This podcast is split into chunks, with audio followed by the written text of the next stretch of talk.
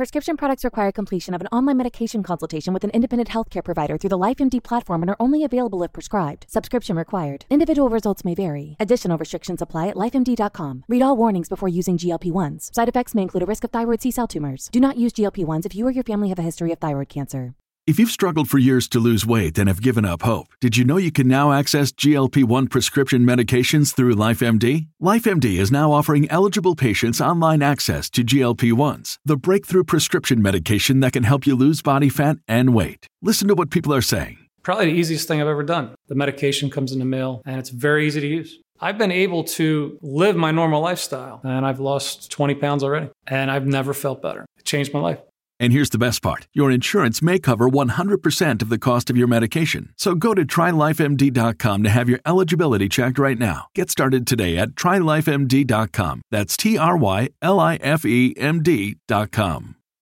When you need mealtime inspiration, it's worth shopping Kroger, where you'll find over 30,000 mouth-watering choices that excite your inner foodie. And no matter what tasty choice you make, you'll enjoy our everyday low prices, plus extra ways to save, like digital coupons worth over $600 each week. You can also save up to $1 off per gallon at the pump with fuel points. More savings and more inspiring flavors make shopping Kroger worth it every time. Kroger, fresh for everyone. Fuel restrictions apply.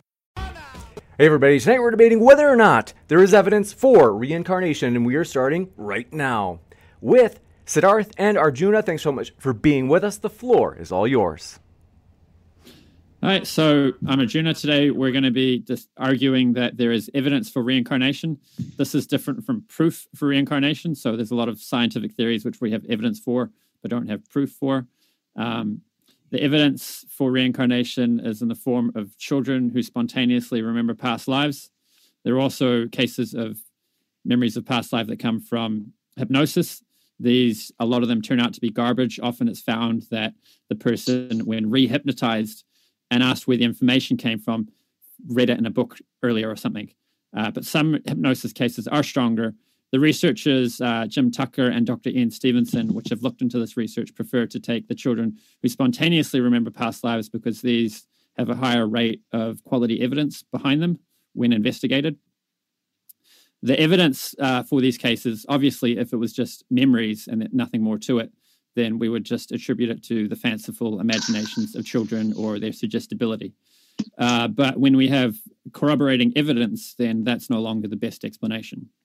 So there's three categories of the evidence. The first is uh, memories which can be verified to contain accurate information which the children could not have acquired through ordinary means. So, in a couple of minutes, Siddharth is going to give a few examples of this kind of evidence with specific cases. The second category of evidence is birthmarks, which correspond to uh, wounds on the body of the deceased individual whose life matches the description that the child gives. And the third category is behaviors and emotions which match this deceased individual. So when all of these things line up, uh, it's a convergence of evidence which makes reincarnation the best explanation. So you know, if it was just, for example, in some cases they find, I think there's, might, I don't know the exact numbers. There's a number of cases where they find a, a bullet, uh, the person died by a gunshot, and there's a, uh, a, bullet entry and exit wound, and there's a corresponding uh, birthmark to the entry and the exit wound. And the entry and exit wounds are different from one another in ways which match what the wounds would be like on the deceased individual. And the chances of having two matching birthmarks like that, uh, maybe Siddharth has the numbers ready, I haven't pulled them up, are it's astronomically unlikely. And and then you combine that with, you know, for example, that the children might display something which psychologists call uh, traumatic play, where they act out something that, you know, relates to their previous life or they they might have emotions and thoughts about people from that previous life, which are the ones you'd expect that person to have. Uh, and that that's another thing that matches up. And then, of course, the memories, you know, uh, knowing details about a person's life, which only that person could have known, or which the child would have had no way of acquiring. In many of these cases, the researchers had to do extensive digging of stuff that was not available on the internet in order to corroborate this information, which is not something these child or even the fam- the parents of the child could have done.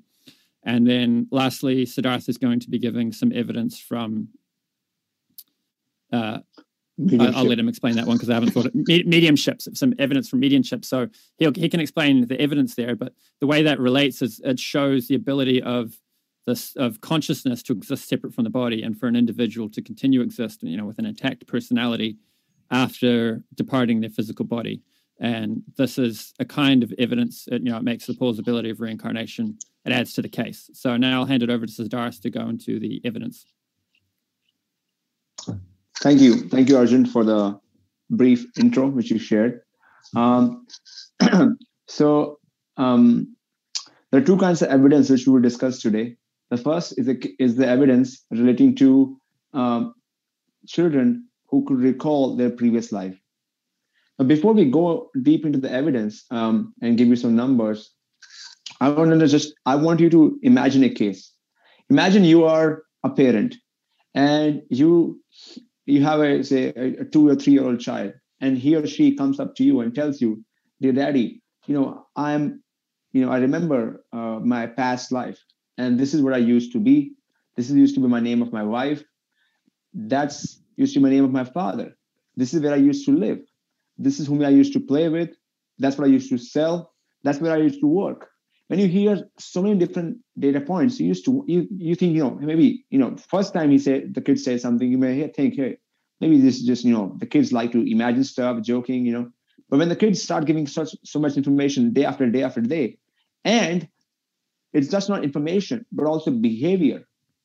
If the kid starts acting hey as as an adult, if the kid starts um, asking for things which only adult ask, then you must start wondering maybe you know there is something more to it than than, than just the imagination of, it, of the child. And this is exactly which happened in the cases of reports submitted by dr ian stevenson. Dr ian, ian stevenson was the chair of department of um, psychology at university of virginia. And uh, in in 70s and 60s 70s and 80s he went to you know various countries looking for such cases being reported by locals in media or in other places and tracking them down and checking them rigorously whether uh, you know are there any cases where kids have reported their previous lives? Because he had heard about that this has been the case. And he found a lot of them and he did and he recorded them in you know nauseating detail so in about 30 to 40 years of research, Dr. Ian Stevenson, along with his uh, friends and associates, Dr. Jim Tucker, Dr. Brian Greyson uh, at University of Virginia, and, and, other scholars in other parts of the world, they all together collected 2,500 cases of children who could record, who could recall their previous life. And these cases were, were, were the ones in which the previous personality had been found. So go back to the imagined case that your kid is telling you these, these details, and you go to that place and you see, hey, these details match. when you hear that such details have matched, um, for a kid who is two or three year old, whom we have not given any computer or internet to search for, this is 70s and 80s. Remember, there's no iPhones or iPads at that time. So you seem to wonder, you know, what is an explanation for it? You know, how come a three year old kid is able to behave, is able to share, such unique information to which the kid has no uh, the access to apart from the reason that it has to be in a case of reincarnation so um, you know many people can make the claim maybe the parents they want to make money of their kid and they schooled their kid as a two or three year old to say these things so to counter that i'm going to discuss a very special category of those 2500 cases what is the special category?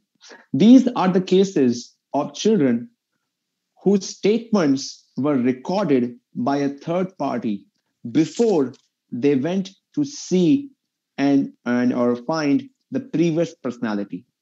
This means there was no chance for uh, you know the parent to go and get the information and mix up the matter. And the case in which I'm discussing the previous personality lived miles away and there had no there had been no contact between those families before the third party recorded everything down. So let me explain one more time. The kid says few things about his past life. A third person comes and records it down on a piece of paper, prints it or shares it and keeps it safe. Then they go and look out for that person in that locality. They find it and, and the qualities and the and, and the uh, details match. There are out of the 2,500 cases, there are 33 such cases. These have been recorded by Professor Jim Tucker in a 2005 paper. You can look up online the cases of reincarnation type with recorded with written records.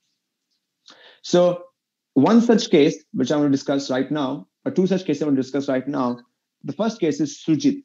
So Sujit was born in a, in a coastal town of Sri Lanka. Sri Lanka is a country south of India, a small small country uh, compared to India. You know, and there uh, there was this boy named Sujit who, at the age of two years old, he started to, to talk about his previous life. He started telling his family members, "Hey, don't call me Sujit, call me Sami. That's my name."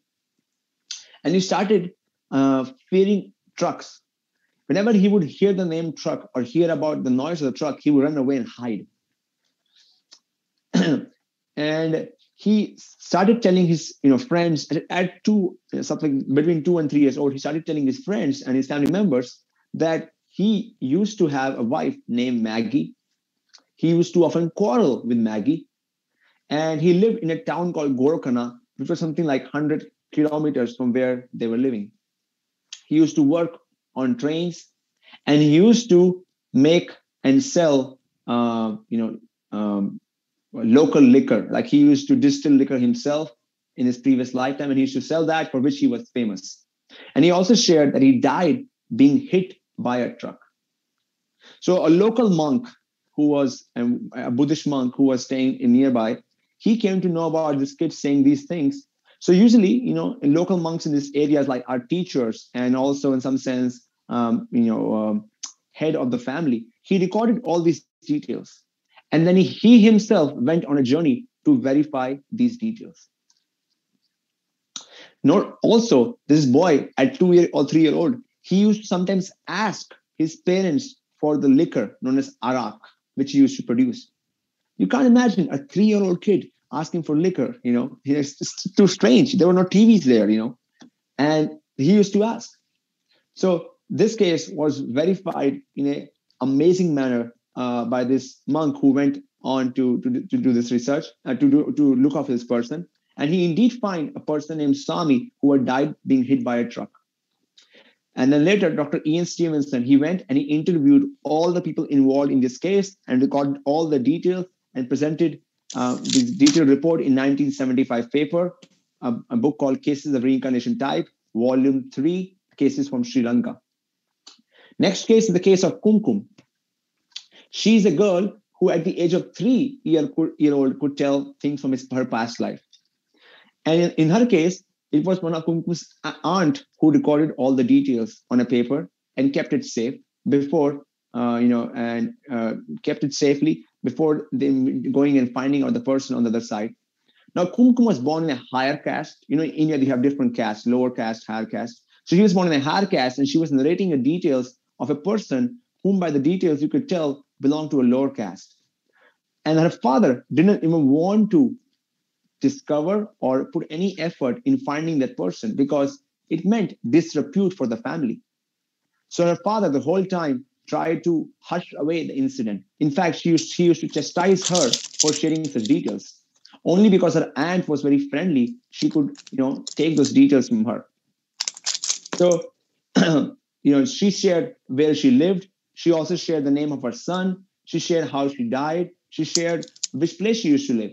She shared that um, in her house there was an iron safe for which she had a snake whom she used to feed milk. She also shared that uh, the snake had a part of its tail missing. She also shared that she used to fast on these specific days. and later, you know, when the previous person was found, those details again matched in an amazing manner. So these are two such cases where there's written record. Another type of reincarnation cases is, as my friend Arjun shared, where birthmarks are matched. Like an amazing case is a case of um, uh, a boy named uh, Chanai, who is from Thailand. This boy shared that that um, where he used to live, and he also shared that how he died because somebody shot him gunpoint on his head, and he showed that he has his birthmark because of that shot. He showed exactly to have a birthmark here and here, and when those details were later checked, um, you know, and, and the previous person was found, whose name used to be um, uh, whose name used to be I can't remember right now what the name used to be. Uh, this case was recorded by Professor Haraldsson from who's from Iceland, so not from Dr. Stevenson, but another person. So uh, the name person used to, used to be Buakai. So he could remember that how Buakai had died. So these is another case where you know you have a strong, you can say, a written record because it's a record of birthmark. So these are two such cases. Another type of evidence which I would like to share today in favor of reincarnation is the case of mediumship.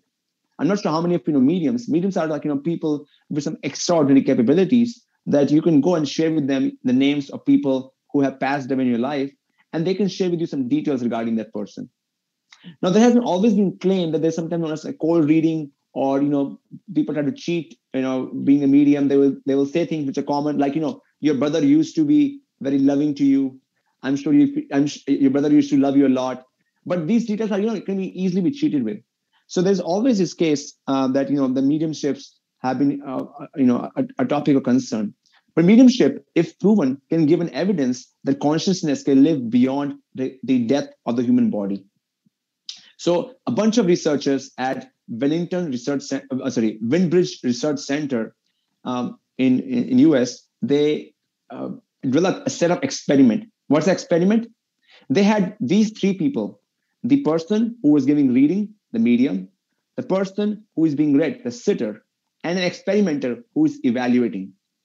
They had all these three people blind to each other. That means it's called quintuple blind or you know more than double blind system. So the the reader, the, the, the sorry, the, the medium had no idea whom he was giving reading for except the name which was given to him the the person who asked for the reading he got back two sets of reading. One which came from the medium and second were decoy readings from another person. And the reader was asked to rate that if either of those readings matched the person whom he had asked about. And then the experimenter was asked to judge evaluate this evidence without knowing whether the he was rating, he was judging it for a decoy reading or the correct reading. Such a system ensured there was no case of fraud. And they found six, in, in 67% of the cases, the medium was able to give share unique information about the previous personality or discarnate person. So such research has been replicated in by a group of researchers in Paris too.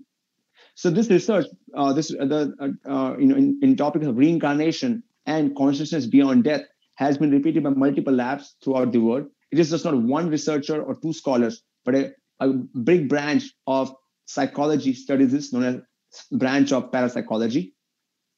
So that to summarize again, um, Dr. Ian Stevenson has done this research since 1970s, has recorded more than 2,500 cases along with his team.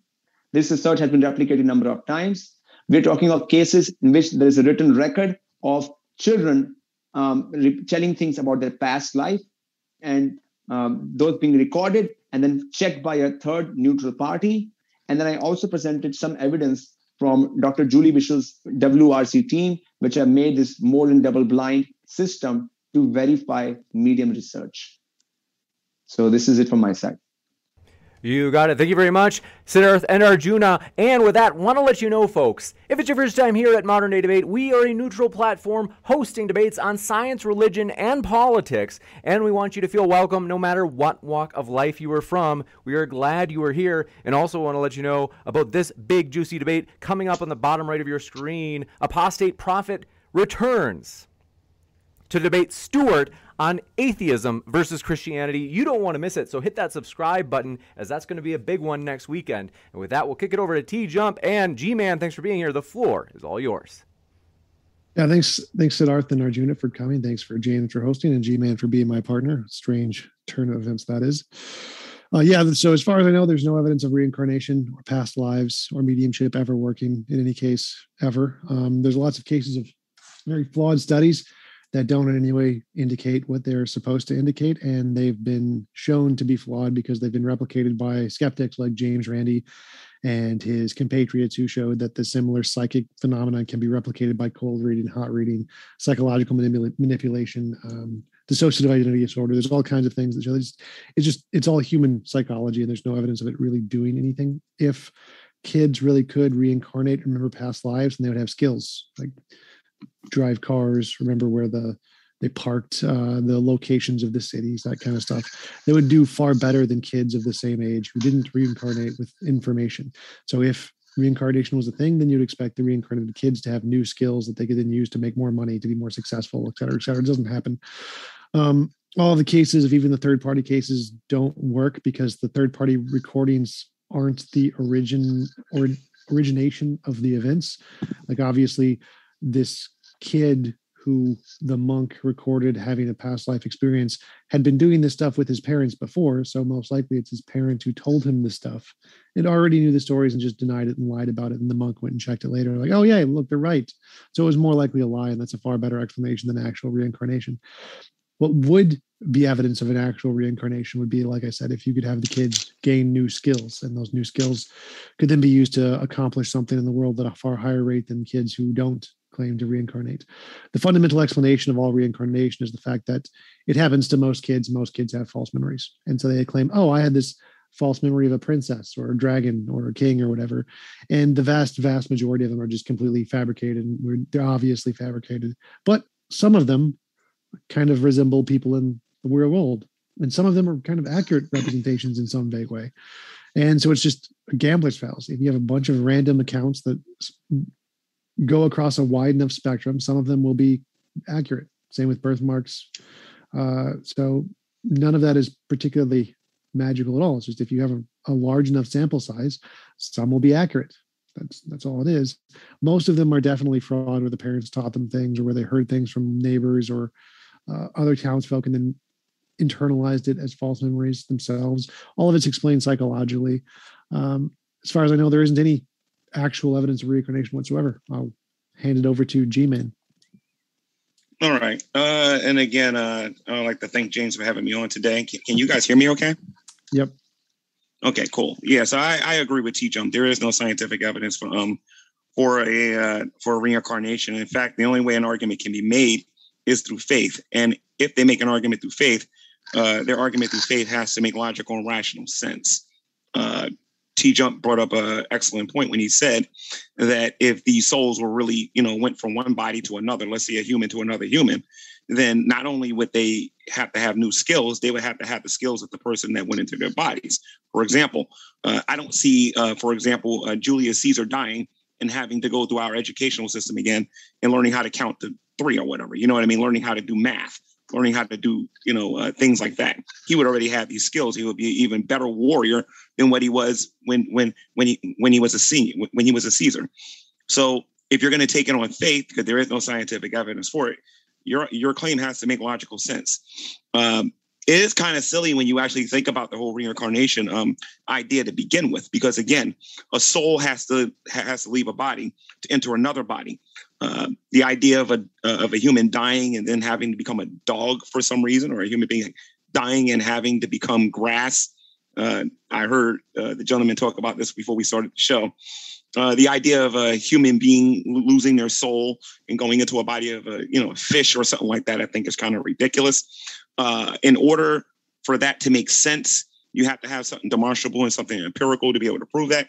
And until they do it, there's no good reason to believe it. Now, uh, I do have one explanation from the from the Christian uh, worldview regarding uh, people in their reoccurring dreams. Um, as you know, Christians believe in Jesus Christ. We believe in God, but we also believe in demons too. And we believe that demons who have always existed, well, now has always existed, they are created beings that live outside of time and space or whatever. Um, and they are able to communicate to people and tell people about things that happened in the past. And these things can happen while you're asleep. Okay.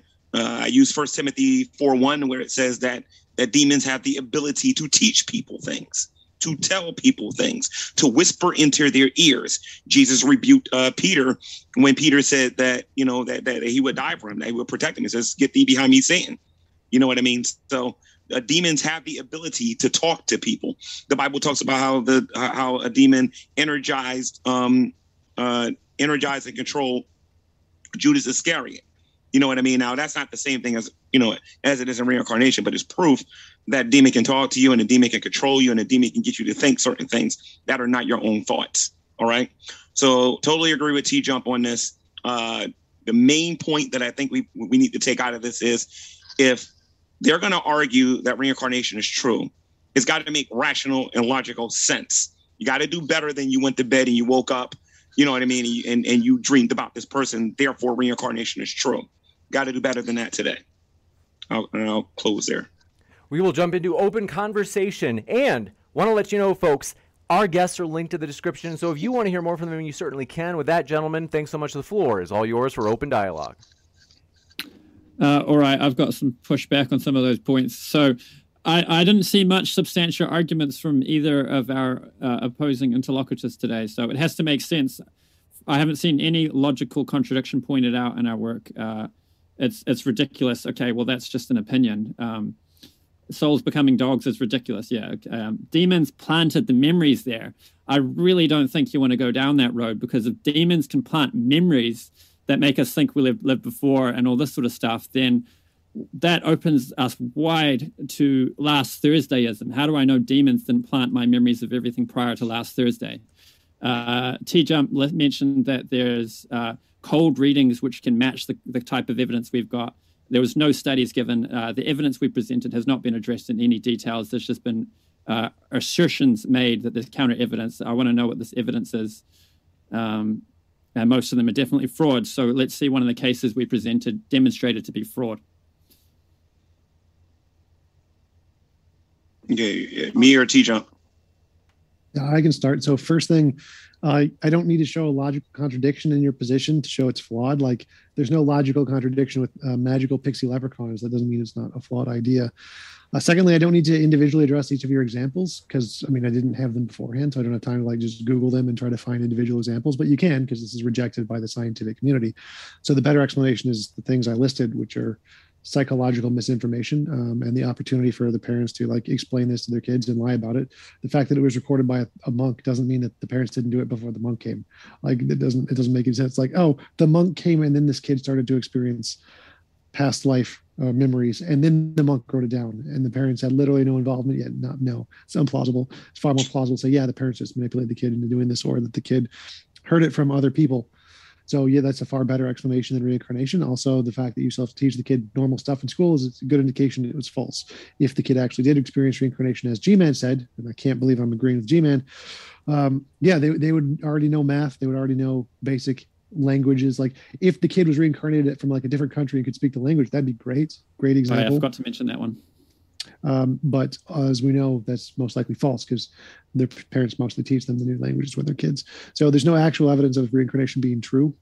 Um, none of the things you presented are the best explanation. The best explanation is the one that we have lots and lots of examples of, um, which is psychological manipulation.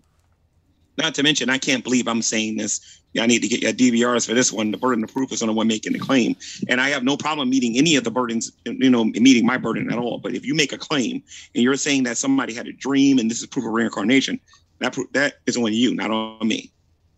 I have the proof. So, um, regarding the skills point, uh, so the the mem- people who remember past lives are, are are you know they're outliers. It's not normal and almost all of them are cases of people who died in a really traumatic way. So it's as if they're being given the opportunity to resolve, you know, some unresolved stuff from that past life, or the trauma just is so powerful that it just carries over into the next life. As far as skills carrying over, well, often we do find people who are born as child prodigies. People are born with varying degrees of skills in this life. Reincarnation is a suitable explanation for that. Uh, there, there are cases where people, like you know, there's one, one, one case where the person went into the military and they were supposedly in the military in their past life. We do see some carryover, but you start in a new body, you have a new brain. That brain needs training. You, you, you still have to learn motor skills. That the brain gives us access to our cognitive abilities within this life. Uh, it's, it's, consciousness, you know, it, it comes from the soul, but the brain is what gives us access to our cognitive faculties in this life and body. Okay, yeah, I think, I, I, I, think, I think one second. I would like to add something. I think T-Jump got the question wrong. We're not trying to debate here what skills one can learn or what, skills would be carrying over when somebody's reincarnated. We have to just show enough evidence to make a case that that, uh, that, that there is enough evidence for reincarnation. Now, what does reincarnation mean? And, and and what skills should be carried forward? You know, tomorrow you can say a person who's reincarnated, he should know everything in his past life. We didn't claim the, the debate is, is not titled. Does reincarnation mean everybody knows in their, what they know in their past life? No, we didn't claim that. We said, is there evidence that somebody has reincarnated? Yes, there is evidence. No, Why? you have because, evidence. No, no, no, no, no, no, no, no, no. You have evidence that you had a dream. Let me finish. That's what One you sec, we do have to give him a chance to finish, man. Let me finish. I'm not saying that somebody had a dream. I'm not talking about a dream. We're talking about kids who are sharing information with their parents, and then some of that, uh, you know, in some cases which are shared, now there's a third party which is coming and recording it, and uh, you know, we're not just asking one or two details which you can throw around. Hey, he was just saying this thing. Now, uh, in the case which I shared, Sujit, he shared the name of his father, his wife, the name of his kids, the place where he lived, the business he used to do. In fact, he used to show behavior of how to make distilled alcohol at home as a, as a small kid, which people were surprised that he's a small kid. How does he know that stuff? And why is he interested in that stuff? And he used to act as a, an adult. You can find all find all those in details in gory details in, in the work done by you know Ian Stevenson there. So just on the on the on the face saying that you know this is all fraud, this is actually not doing the hard work and you know trying to argue against it. You know, hey, uh, whatever whatever I'm saying is fraud, and then you know I, I don't need to prove anything at all. Well, you well, take the case, take case by case, how much detail is there, and what's the motive behind parents frauding it? These are poor people in, in Sri Lanka. They didn't get a penny from the investigators, not from the monk what is the motive behind 2500 cases who are trying well, to talk about the previous life? So first thing is is it possible that the parents could teach a kid all of that without having a reincarnation? Not a three not a three year old kid. Sorry uh, the answer is yes. Yes, it is possible to do that. We have three-year-old kids in China playing violin, which is significantly more complicated than making alcohol. So yes, we can absolutely have kids who are taught this information by their parents without any problem whatsoever, mm, which is a more plausible explanation. The motive doesn't matter. Like the motive could be fame, the motive could be they believe it, um, and so psychological self-fulfilling prophecy. The motive could be religious beliefs. There could be lots of motives. The motives are irrelevant to the fact that no, is it more what there's also there's also the issue of when the soul is leaving one body to go into another and they're retaining all these thoughts and their memories you know when when the soul is going into another body it retains everything that it's learned throughout its life regardless of how much trauma it's been through or how many different things it's been through. It retains everything. If anything why would that be the case like a super soldier. Well because you're saying that that this person's soul left their body and they went into another person's body. If that is true, they retain all of their memories and all of their thoughts. If they don't, no. then well, wait, wait, a minute. Carry Hold over subtle impressions. Hold on a minute. Hold on a minute. Because if they don't, then why are they having dreams about their past life? Okay. You, why you are they remembering they knew how to do things from their past life? That doesn't make any rational or logical sense whatsoever. If There's a multiple- soul if a soul is retaining their mind and they're going to live inside of another body, then they're going to retain the information that, that that they had in the previous life. And we don't see that. We don't see that now. We don't even see that in science fiction. Anyway, I'll let you guys go. Okay. I'm sorry. There's multiple different metaphysical views. So you can choose one metaphysical view and say, if this metaphysical view were true, then we would expect to say the things you just described. So that just means that metaphysical view isn't true. And we have other views where all that carries over are subtle impressions, and in extraordinary circumstances, some memories carry over. You have presuppositions. That's what you have. You don't have any actual, any, any, any, any, any, any actual empirical data to be able to suggest that this is reincarnation. How do you know that is reincarnation and not somebody just dreaming or ideas being planted into their minds while they're dreaming, while they're dreaming? Okay, well, by, by, by, by the demons? Listen to me. Listen to me. You can laugh at me about the demons all you want. I can talk about I can talk about karma and how people go into this, and I'll have my laugh later. Laugh all you want. But my point, the point, the point I'm getting at is this: you're telling everybody that your evidence for reincarnation is somebody having a dream. No dream. It's in. Th- th- that's awake your argument. while- Your whole your whole existence, your whole argument is reincarnation exists because I had a dream. Well, so no, so That's by, your straw by- man. One sec. So by dream, he just means a psychological phenomenon. So a memory, uh, something like that. So any, any psychological phenomenon that is interpreted to be a memory. Um, but and I, I kind of agree with his broad point here is that simply psychological phenomenon of I remember X isn't actually evidence that it's true. So you would need something more than that, like a skill. Like if someone could build an engine, like if a three-year-old could build an engine with literally no prior training, we could have like a their entire life recorded to know they had no prior training. That would be good evidence.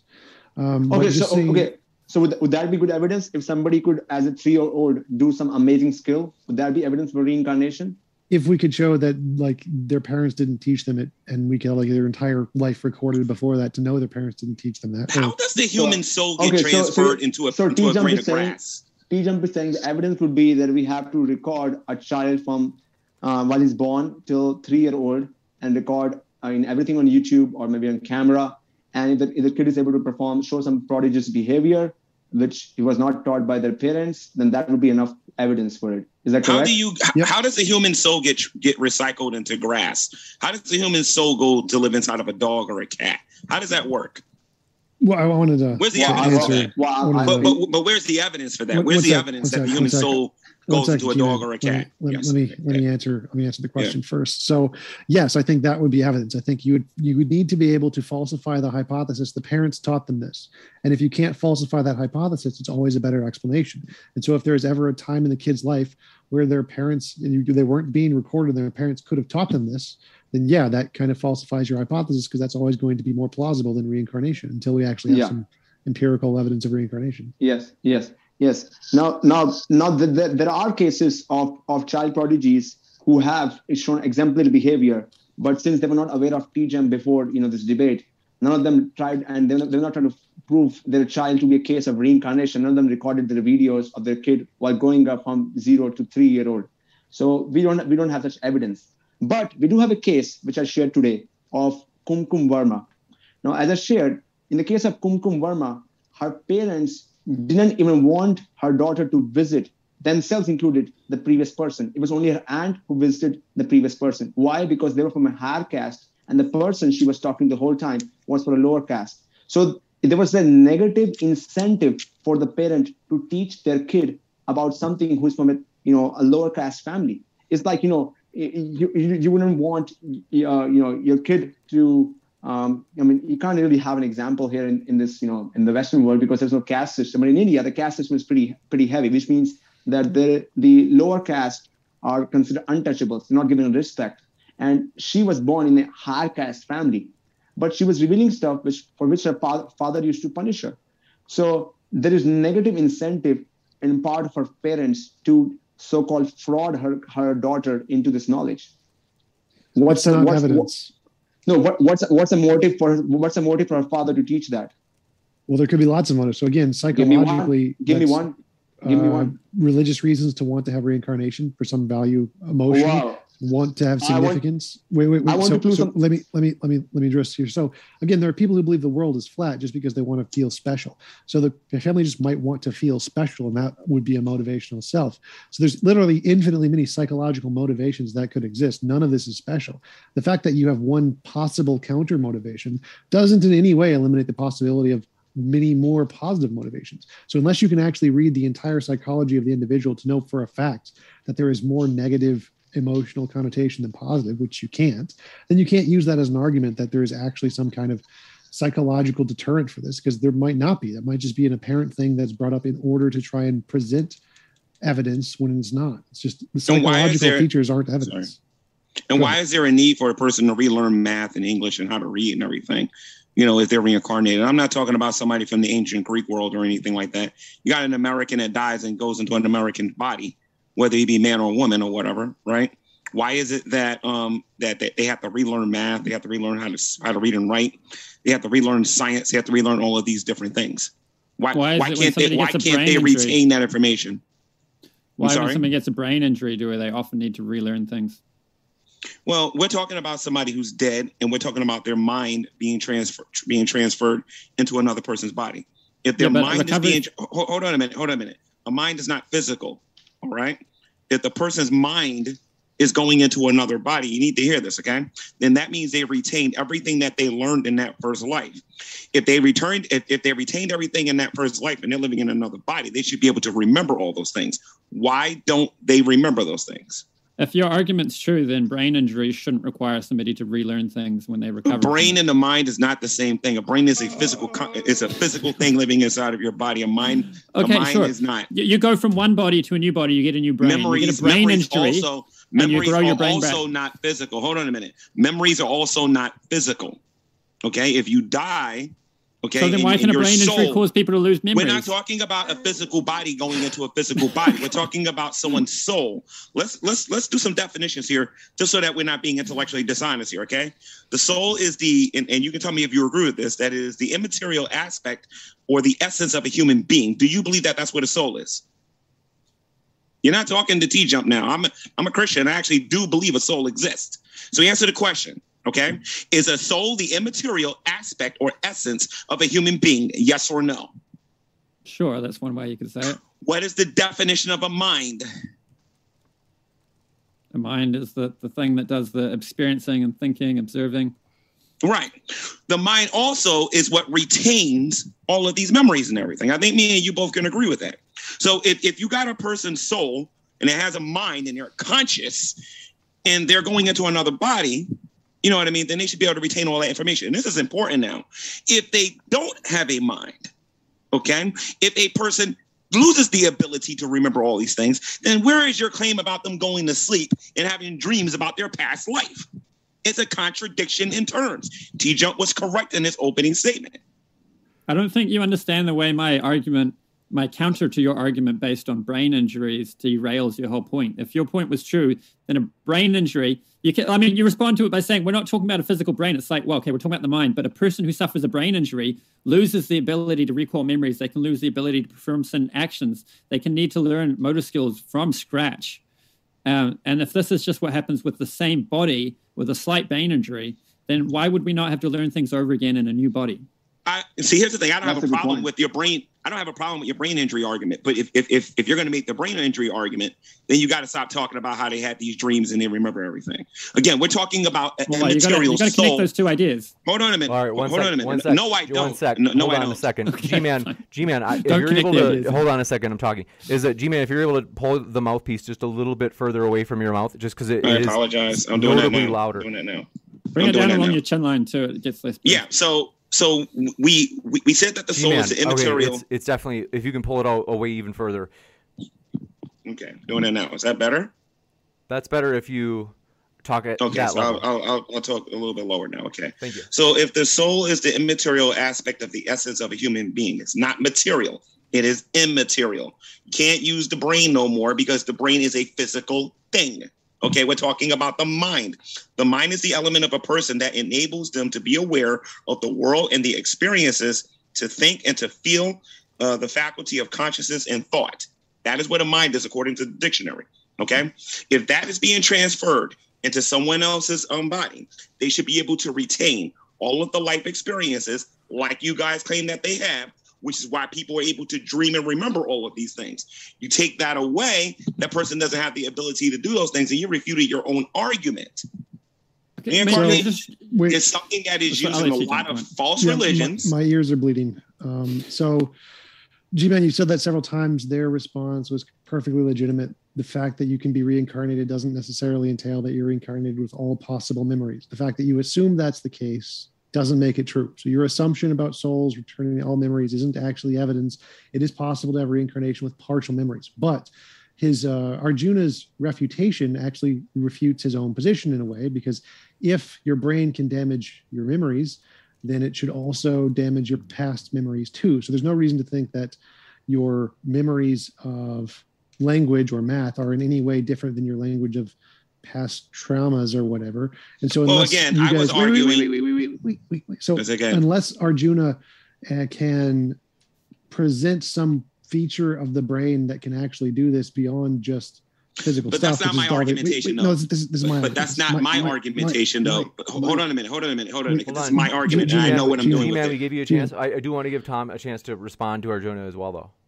So, unless Arjuna can show that there's some mechanism by which these souls can actually retain uh, memories other than physical stuff, then there isn't any reason to believe that is the case.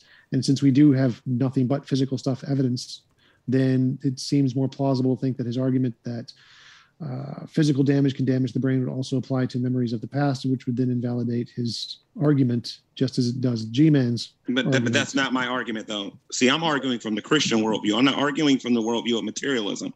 Okay, I'm arguing from a, to- from a totally different argument, from, from, from a totally different perspective. All right. The bottom line is, at the end of the day, me, me, and the, the reincarnationists, uh, uh, Siddharth and Arjun, I, I, I can't pronounce your name, Arjuna. Arjuna. We both agree. We both agree that souls exist. I have no issue with that. Okay. We both have an understanding that with that when our souls leave our bodies, our consciousness goes with that. We both agree with that. But we but, but, we also agree that that that our souls retain our memories and our thoughts. Okay. They if if if that is not the case, okay, and they're saying that, okay, you got a soul that's filled with trauma and is injured, which is not possible because there's no way for those two to even measure how a soul could be injured mentally or anything like that to go into another person's body. You know what I mean? Their, their argument still doesn't make any sense. You know what I, I mean? So, so, so I'm, I'm, I'm going to ask my question again. Okay, if you're saying that a soul that that, that a soul leaves a human body, and, and we're going to keep using a human because if we use another animal, it just ain't going to make no sense at all. You know what I mean? If it leaves a human body and then it goes to live in another human body, and you're telling me it keeps bits and pieces, you know what I mean? Where they remember going to the bathroom one time in their life, or they remember going to the store in their life. No, no, they remember don't being in a remember battle random in bits and life. pieces. They remember emotionally deep cutting events. It's it's the depth of the, the the Sanskrit word is samskara. So impressions, subtle impressions are carried over. The deeper the impression, the more likely it is to be carried over. So it's only these really deep impressions from trauma which we tend to see being carried over. It's only the, the, those cases where, where we have cases for reincarnation. Like I said, you're, you're trying to pigeonhole the metaphysics here. So you've got your metaphysics. Your metaphysics don't work for reincarnation. Fine. We're offering a different metaphysics. Your metaphysics also doesn't work for brain injuries because you think that there's one mind going from before the brain injury to after the brain injury, except you know, the my claim. non-physical mind goes That's you, not you my think claim. that it would be the same mind going from one body to the next. It would also be the same mind going from the uninjured brain to the injured brain. So why do we see a loss? Your claim is not that the brain is injured. I can actually go and read to you what you believe about karma It's and what you believe about reincarnation. It's not a brand new brain because if it's a brand new brain, then you don't have the memories of your past life. It is a contradiction in terms. Uh, and then I don't want to spend too much time on this. On, on T Jump's point, the reason why it's not a problem is because my underst- on my understanding, the brain is what gives us access to cognitive abilities. Uh, so we do get cases of people remembering things which they previously didn't remember and near-death experiences. So you, you can hear so many stories of people ha- having near-death experiences where they remembered details from their childhood. They remembered being born. They remembered the first time their father was excited with them. Uh, they remember emotionally important events. Um, and these were things that they had no memory of ordinarily, and they only remember them when they're having a, a, a life review and a near death experience. Um, so we have that as evidence that pe- things that people couldn't remember can be remembered in a non physical state. Uh, of course, I don't know if Siddharth has any specific examples where some of those memories are corroborated, but the point is just to show a principle and how it could be possible and a possible metaphysics. What we're arguing for today is evidence for reincarnation, not an entire ontology. We're proving every detail of it. So we have cases, G Man keeps calling it dreams. We're not talking about dreams. We're talking about, like, in the case of Kum Kum Verma, she she remembered, you know, it's not like somebody saying, I remember you know, I, I was killed in New York in the streets. It's like, okay, well, there's 50 people called, killed in New York in the streets every month, right? I'm just making this number up. So obviously, if we find a person who somewhat matches a, a vague statement like that, then it's like, well, they're just imagining things and they've given a vague enough story in order for us to corroborate it. But Kum Kum Verma d- described that she remembered uh, that, that in her previous life, uh, she worked with a ham. Uh, she was describing the fact that her son's name in the life, the fact that he worked with a hammer, her grandson's name, the town her father had lived in, personal details such as having an iron safe at home, a sword hanging near the cot where she slept, and a pet snake that she said milk milk to. Those are really precise details. And we also have uh, them showing special abilities in the form of when they're taken to the place where they, they allegedly lived in the past life. They can, once they're in that town, they can walk all the way through the town, down the back alleys, and find their old home. They can walk into the house and walk all the way around the house and say, "That was the bedroom." Oh, they've renovated. They put a wall here. They can they can call out all these details, which uh, you know, the parents didn't know any of these details. How could the parents have trained the child to know how to navigate that city? Well, how did how did you know the parents don't know any of those details? Well, they'd never been to that town before. How do you know that? Because of the record kept by the, the neutral persons who was walking along them and finding the persons. Now you can say, how do we know? We know how, how do we know that's correct? Again, we're questioning. You know, this, all these 2,500 cases are all fraud everybody except you who's sitting on a youtube chair on a chair across this youtube channel is the only person who can say truth no, no, everybody you, in the, you said, in the world you said there were 25 else, you said there were like 25 of these third party cases right what there are 3300 33 cases which are third party cases but the 2500 yeah, so, cases recorded by by the by the you know by stevenson's team right right so there's 33 cases where some third party met a family at some point not ha- he yeah. hasn't been with them their entire life like they met the family and yeah. there's this kid who has this story. Yeah. So when the third party meets the family, the kid already has the story. Yeah. So, so how, the, so how does the third party not know that the family already was at the city, already brought their kid there, already taught them all this stuff to say about the house? Because, but they haven't yet. Nobody, when they go and find that person, previous person, their family, they have not yet heard about the kid. They have not heard about that family, and they've not heard about the case. They're hearing for the first time from the third party. What, uh, we have to take we have to take somebody's you know you know you know what they're saying and and uh, that's how it goes in court. You know you have a bunch of witnesses which make a cl- claim that you know I saw this person Wait, can, this can, person. Can you say that one more time? I, I wasn't following your order. So the third party meets the family. Yep, and then and... third party go, goes on an investigation and finds and discovers the previous personality which the kid was talking about discovers it, and then brings the kid and the family to meet the previous person whom he, they were they were talking about. Yep. For and, the first time. And then Arjuna had mentioned that they could walk through the cities and find their home yeah. and all that stuff. So yeah. my question was, uh-huh. Was how do we know that the parents hadn't already taught this to the kid before the investigation started? I mean, you can try it, teaching a three-year-old kid that these are the persons whom, whom have you to call, whom you have to call as Mishri. This person is Maggie. This person is a, your wife and you have to go and hug her. And you're a three year it's a three year old kid and you have to act like you're meeting them for the first time. And when we meet them you know we're going to walk through the streets. And hey on the other side that family you have to act as if we have never met before you know that's a lot of acting happening for no money to be earned for for proving the religious belief to a third person whom nobody cares about. I mean there is a lot of you know there's a lot of, it's possible. It's everything is possible in t jump's imaginary world but you know this was just talking about practical not stuff well, here well again all religions start with like no reward. People are just making stuff up for no reason and they don't get any reward. So that's not surprising at all. Um, but so so why would that explanation be less plausible than reincarnation? Well because uh, whenever uh, you know you find evidence for say somebody has stolen something and a person comes and says, I have seen this person steal 500 rupees from that corner of the house, and uh, he was wearing these pair, these pairs of shoes and these pair of cloth, and he did it this time, and you know, you go and later find out 500 rupees are missing, and the other person is carrying the same piece of cloth and shoes. He went and what came in that car. You know, that's how you do court cases. You know, in, in, a, in, a, in a court, um, you consider the amount of evidence which is in the in the favor of person not lying but trying to say things truly. So here you have you know a bunch of 50 people, 20 people from one family, 20 people from other fam- family who are trying to give witness as this is the kid who used to recount these things right from his birth, and he's doing that for a long time, and we don't know whom he's talking about, whom she's talking about, and he's giving these many details about the previous person. We don't know what's happening. And a person comes and records it, goes and finds that person, and then takes the kid later there and verifies everything in person in front of the kid, and they all are lying just to make a show for reincarnation, for proving the religious belief to their own family members. They're all doing this as a show, but they're not earning a penny. They're all doing it as a show. You know, I'm not sure what the kid is gaining from all this stuff. Well, like all religions, but so in, in a court case, uh, testimony is never accepted as evidence of anything that lacks an empirical basis. So, miracles, magic, mythical creatures, the paranormal, supernatural, UFOs.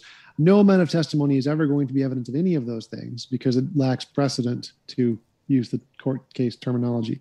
So, in a court case, using your own example, everything you just said would be thrown out of a court case. Like this, this isn't evidence of anything.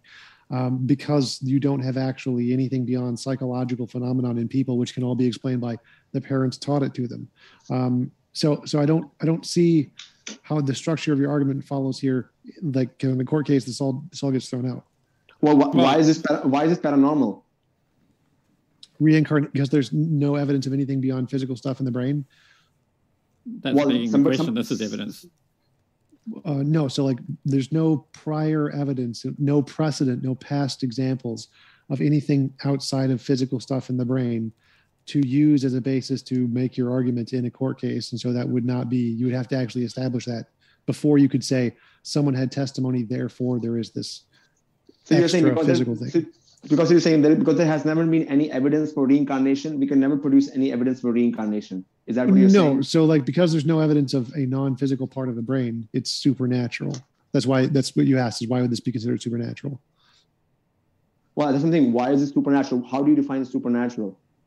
Uh, it's just a categorization of saying something that doesn't have an empirical basis yet. So there's no empirical basis yet. So it just that's not what supernatural means, though. Supernatural is something that is something that science can't really explain.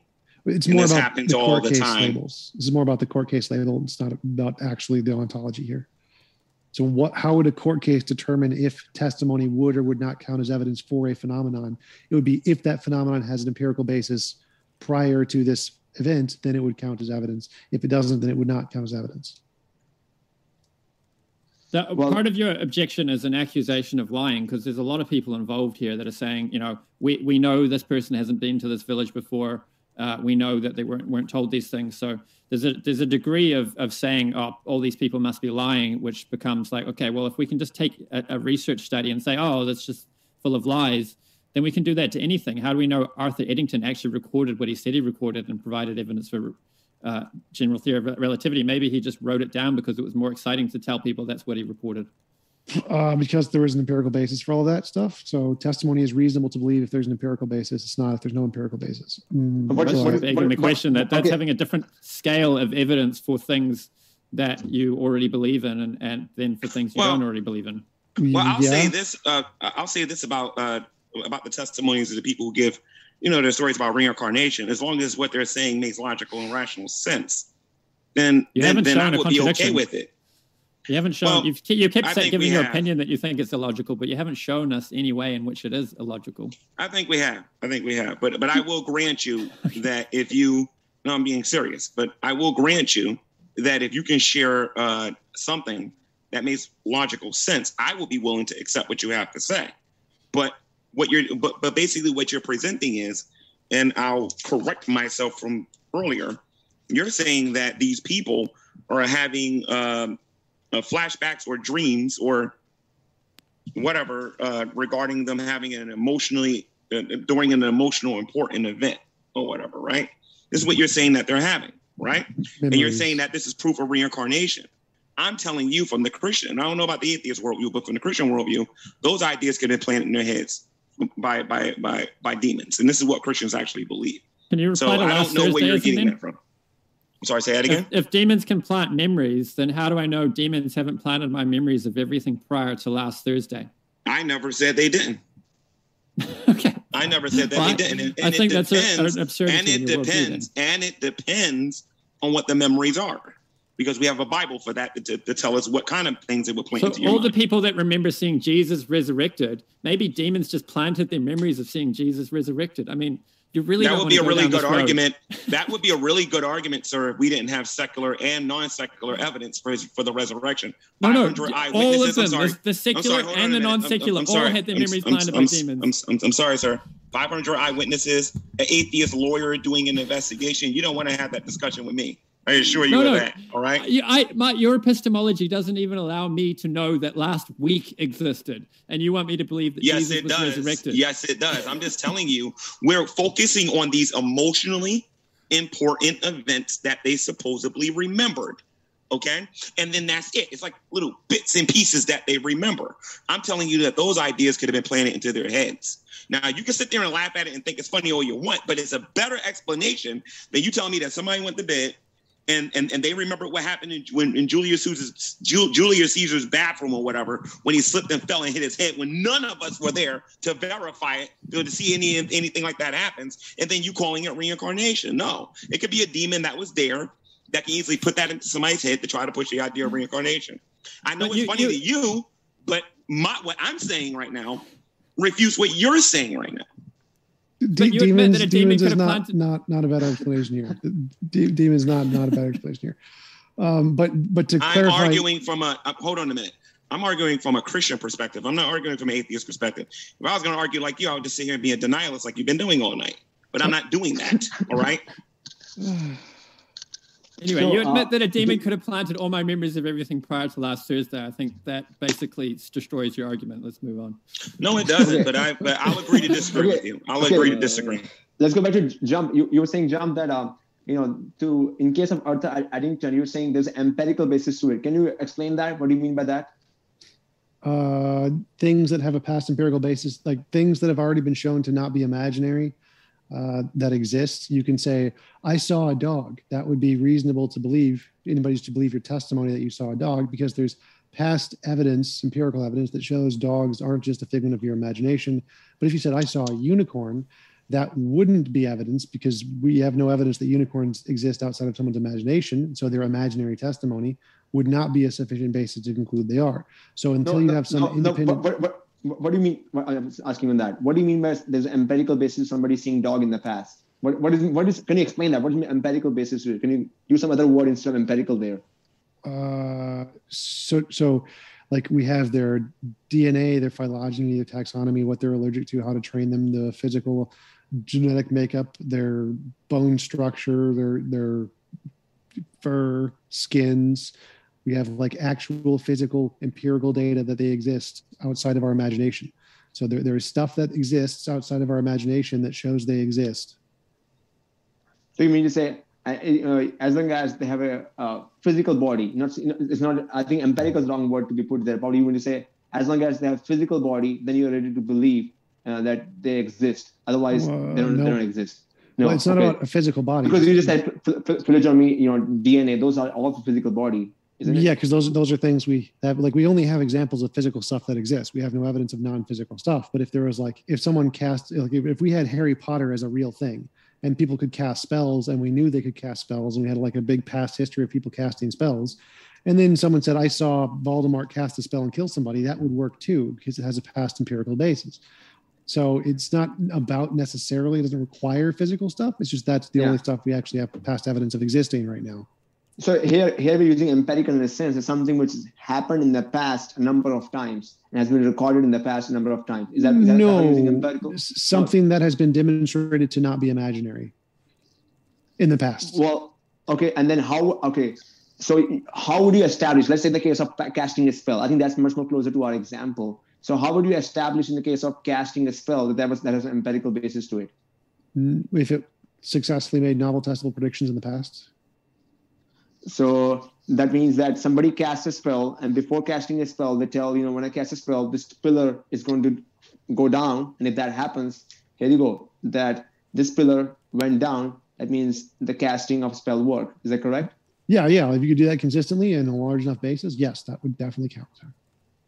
Well, I mean, well, again, large enough could be a very odd number. You know, even if somebody could do that a few times, I would say, I- you know, that's pretty good for me. But I'm not sure what number you're looking for. Is the number thousand, a million? Then you would accept it. Uh, it depends on the cases. Like if you said I could generate a gold brick every single Yeah. time and you do it 30 times in a row in any condition everywhere across the world and other people can reproduce it, that, that's good enough. So if, So- if you so- can, if you so- give a methodology to Got it. Got Um, it. So, in, your- in, so in, your case, um, what you're saying is that as long as we can show that uh, reincarnation can be can be you know in some sense repeated in experimental setting where a person says, "Hey, I'm going to reincarnate as this person," and then he's able to do that, and that happens consistently a few times and is recorded you know the testimony is recorded before and after something like that then you will accept that yeah novel prediction so that would that would be an example of a novel prediction but any kind of novel predictions would count uh-huh. so as, now in the case of reincarnation it's a little difficult because as my friend just shared uh, usually it's a case of reincarnation where somebody can remember the past life. Is the case where people have some trauma.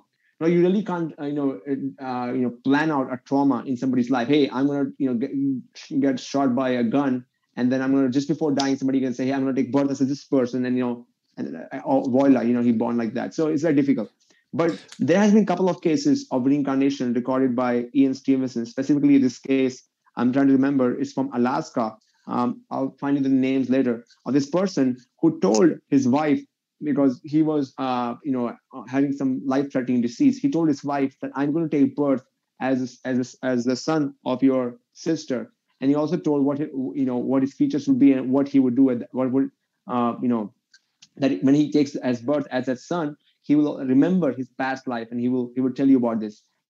And he did that. And there's a you know a good good good record of, record for that. But again in case of reincarnation it's difficult in some sense to record testimony because as we go forward in the modern world there's technology there's social media and it's becoming more and more difficult to maintain privacy which is in, important for in order to make the case in order to make a strong case because you can always look up things online and you can always make a case you know this person may have looked up the details of the other person online or this parent may have looked up a case of the other person online. But we do have a good case to be made in the case of mediumship. That's why i shared that evidence also in the beginning where let me repeat the experiment setup again quickly in 30 seconds that you have a medium you have a sitter and you have an experimenter. The, the, the, the sitter tells the name of a person who has deceased in his life just the name itself but the sitter doesn't know whom he's giving the name to. The medium comes to know about the name only, and he or she gives the reading. Now that reading is du- uh, duplicated by some third party, third party, like some other person, and it's changed up with other bunch of stuff. And those two readings are given to one, the original one coming from the medium, and the second, the decoy one coming from the medium. And they both are given to the read to the uh, sitter to rate whether any of them meet the details of the previous personality he was asking about. And these details are not just details like, you know, uh, he was a happy guy or slow guy, very, you know, concrete, you know, uh, quantitative details. And Windbridge Research Center, led by Dr. Julia, has done thorough research on this. And they did this experiment with a bunch of 33 mediums. And they did 60 cases each time. And they repeated the experiment number of times number of other people also repeated the experiment. And in each of these cases, they found significant evidence to, uh, that the mediums were able to share um, details of the previous personality or the discarnate person, you know, much more significantly than the baseline. So in this case, you have an experiment setup. Well, then they should have won the James Randi challenge and won a million dollars, but they didn't. Probably, probably fake. What is the James Randi Challenge? Uh, the James Randi Challenge is an offer for a million dollars for anybody who can demonstrate any kind of reincarnation, supernatural, anything, and they'll give, give you a million dollars. So, if if that had actually worked, they would have won a million dollars. Um, so it's so, the, so not so now so now the post has changed. Previously, the post what? was we have to make a case, empirical case. Now you're saying that what? the case is that they have to win James Randi challenge, prove it to them. no, no, so no. Again, so, the so, post keeps on changing. Okay, that's fine. You you can make yeah. up a story that sounds nice, but there's nothing to actually verify it. Like it it failed every single scientific test. Like this yeah, is I tell stories and you, scientific. I tell stories and you tell facts. That's correct. Yep. Uh, this is this is here. a published paper done by researchers where they controlled it, and, and other researchers said they used good method. The fact that it hasn't run some prize from the Randi uh, organization, the, the, that's like an argument from authority. You know, if if it were true, then they would have received a million dollars from this organization. Well, How, that was we don't know. That's fair. That's fair. So I didn't literally mean it had to win that specific challenge. The argument here is that if it did discover some entirely new ontology, you would have won a Nobel Prize you would have had extremely well uh, um, anointed by all kinds of scientists. It fails because it just can't do that. Can't be replicated. Doesn't work. All no. the subsequent tests fail. It has never been shown it, to be the case. It has been replicated by another group of researchers from Paris. I can give you the name of the, of the scholars too. Now the question is, um, now we are going in a different realm. So the first argument was can we make an empirical case? Have we presented that? Now, the question no, is, the, the answer is you can can't. no, no, now you're changing it. Now you're saying that the, the No, no, the- I haven't changed anything. I haven't changed anything. Now you're saying that it should here- convince it should convince everybody, no, no, or majority no, no, of scientists. No, that's, no. that's what you're saying. No, no, no. By empirical basis, it has to be repeatable by the experts in the field. If you can't convince them, Yeah. you don't have an empirical basis. Well, they, the they fact that you make up a story isn't an empirical basis. They repeated. They repeated. I can give you the name of the scholars. So tell the experts in the field, convince the experts, win a Nobel Prize, and they'll be like, "Yep, you're right." So, You're- so, so, so yeah. Okay, go ahead, Rajan.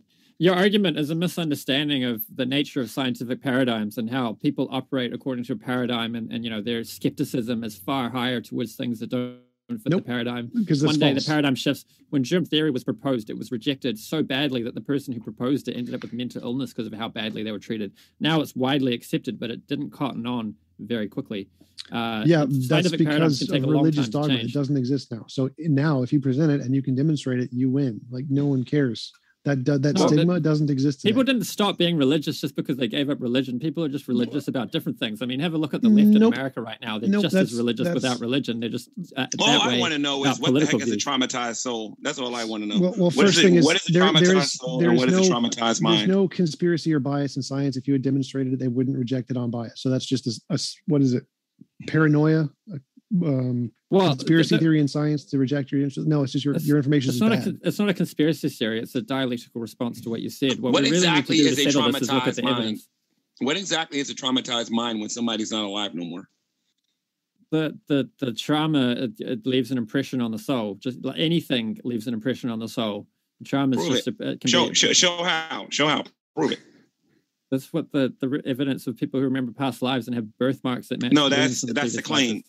That's the claim. Prove that's that the a evidence. soul. There's documented prove that cases a of this stuff. No, no, no. We don't have documented anything Well, what would evidence look prove like? prove that souls can be traumatized to the point that they lose all of their memories when they're dead and they're transferring from one body to another. And better yet, because I know God me, me, me or so T that Jump hasn't talked memories. about this. Me and T the Jump hasn't talked about this yet. Can you can you prove to me? Can can you introduce me anybody anybody that used to be a dog that their past life was a dog or a cat or whatever? Do you have any evidence for that? We're not we're not claiming to have evidence for that. We're just saying there's some amount of evidence for reincarnation. We've we give, give we've given very specific examples. We're not So defending you don't have that people so you don't- animals in previous lives. So so you never heard of a testimony of somebody mm-hmm. having a dream about sniffing sniffing another dog's yeah, yeah, there are like there that? are people who remember past lives as animals. That that is there, but we're not making a case for that today. We, we're not claiming to have strong evidence for that. We're claiming to have evidence for reincarnation. So how do you know that a soul can be past human lives. traumatized? We're both well, yeah, I might as well say we're both theists. So how do you know that a soul can be traumatized to the point that they lose all their memories? We we as Christians we believe that that that when a person dies, all of their memories, everything that they are, goes goes and stands before Almighty God. Okay, Yeah, well, that's okay, your G-Man- belief. We're talking about evidence here today. G-Man, I how- how- understand that. Where is your evidence? That's what I want to know. The evidence G-Man- is the cases G- we presented of people who have me- memories and accuracy and birthmarks and behaviors and emotions which match a previous life. No, those things are pre are, are presupposed as being in previous lives. There's no proof that they came from previous lives. We're not claiming Where- to where's proof. the We're claiming evidence to for have that? evidence. Okay, so where's the evidence then? Where where is it? So when you have somebody who remembers a past life of somebody who died with a bullet wound, they have emotions that match the person. They have a grudge with somebody who owed them money. They have a grudge with the, you know, the, sometimes in one case the person tried to kill kill when they were young the person who killed them in the previous life. That the emotions match the previous life. And that the If I can be birthmarks honest, match, I and they know detailed information about this life that they couldn't have known otherwise. This is the kind of evidence I had a about. dream. I had a dream that I went into the Black Lion to form Voltron. It doesn't mean that I was part of the Voltron Force, or I lived the life of a person who was part of the Voltron Force. Doesn't mean that I that, that- that- because Yeah, I had a dream that I was Freddy Krueger. That one day, you know, in a past life, I was Robert Englund, uh, go, going for the role of a Nightmare on Elm You're Street. straw manning the evidence. Can you evidence? I'm not straw manning can you respond to the actual evidence that we're presenting? You're So, not, like- you're not like presenting any evidence. You're making a claim. That's what you're doing. You're not presenting well, any if evidence. you're going to straw man us, then there's nothing for me to reply to. Let's see if someone there's any There- other there- there- there's no proof of reincarnation. and You need, yeah, you need to just admit it. It's a faith-based claim that you believe that these people are having these dreams. You believe that they're, you know, sharing their their emotionally important events that happened in the past life, and you're calling it reincarnation. You know what I'm calling it? I'm calling it a bad observation, uh, uh, of a bad, you know, uh, explanation for what they're talking about. All right. Do you have I- actual I- evidence that can be measured, that can be that, that that can be shown over and over and over again that would prove that reincarnation is actually true? So I'm not I'm not following G-Man here. Like, yeah, if you could actually You're not supposed to follow me. This is a theist to theist discussion here. I'm just trying to ask him to give me the, the evidence there. So Okay, so it's I don't want you answering for Wait, him. I don't want you answering for him. I want him to wait, answer himself. Wait, wait. I want so, him to answer. So it would Uh, be I- I. James, James, I want him to answer my question, James. I just so want I'd him to answer I'd my like to- question. I'd like to comment here. So it would definitely I would be like evidence- for him to answer the question and not Okay. you. That's Let's fine. see. Have How about how about we, given that the question was directed toward Arjuna, why don't we give Arjuna a chance to respond first, and then Tom, if you want to add to that, you're welcome to. All right. So G Man is just flat straw manning our evidence repeatedly over and over again. He's almost not even worth replying to. So I found the numbers uh, that I mentioned to uh, my opening. So that when Stian Stevenson did his research, he broke up a human body into 160 equal sized squares with a grid so that he could give statistical uh, probabilities to the chances of the birthmarks corresponding to uh, wounds on the body of the deceased individual. If the, so the chance of having a single birthmark corresponding to a wound on the previous individual is 1 in 160 when you have a bullet entry and exit wound it becomes 1 in 160 times 1 in 160 so the chances become 1 in 25000 and we're not just talking about like going all over the globe and finding any one person who has any bullet wounds which correspond to this individual we're talking about someone who has emotions and memories which correspond to details of an individual who's already been identified. So we've already narrowed it down at this point. Well, okay, so one, those numbers are absolutely wrong. Um, the the 160 times 160 is false. That would assume that a bullet entry wound could then exit at any of the other 160 locations in the body, which is obviously false. Like if you have a bullet entry wound at your head, it's not going to enter exit at your toe. So the the stats there are just obviously false. Like you wouldn't times 160 by 160 there. But I mean, yes, what you guys No, wait, I mean, would- with the bu- the bullet, but we're talking about the birthmarks. The birthmark can be literally anywhere. No, no, no. Well, like remember, there's a bullet entry wound and a bullet exit wound, and so if the bullet entry wound maxes matches, that would be a one in 160 chance. And then if the bullet exit wound matches, you said the number to calculate that would just be another times 160, but that would be false because it's you wouldn't have the bullet wound. put The bullet wound couldn't exit at any other the other points in the body. There's a specific amount that they could potentially exit from, and so it wouldn't actually be 160 times 160. The math there would just be wrong. Um, so, but I do want to say that yes, what you guys are presenting would be evidence if it could be corroborated. Absolutely, that if you could show that kids gained information that couldn't have been gained in any other way, um, that would count as evidence. The problem is, is that all the information you present can be gained in other ways that are far simpler. Well, they were simpler, but um, if, the, if the person, the family lived close by, they're quite, they're very, they're far simpler. If it's only, it was a kid who was not more than three year old, they're far simpler. If the kid is asked to identify persons of the other family, they're far simpler. If they're not, if the kid was not asked to show the emotions. So for all these different reasons, whether it be behavior, the persons, the location, the distances, and the events leading up to it, we are asking a three-year-old kid to be as smart as an adult. Even as an adult, I will fail to, you know, exactly replicate what, what is being asked by a three-year-old kid, unless I have lived that life in the past myself. So, um, you know, uh, going back to the point, uh, we had present. I presented another set of evidence which has been done in, in an experimental lab, and you pointed that you will accept an evidence only when it is accepted by when it, whenever it can win the Nobel Prize. If that's your standard of how research should be done, then practically every paper which is published, as if it's a Nobel paper, they all have to win Nobel prizes. I guess we should start a Nobel Prize committee for every paper which makes an ex- extraordinary claim. Well, that's no, what we're yeah, asking that's for. that's not uh, the only thing required. Is that you have to get the consensus of experts in the field to accept your work. The people who are qualified to assess whether or not what you're saying is true have to say yes, it's true, and that And has not are- occurred. Who are experts in this field of reincarnation? Which Uh, scientists are expert?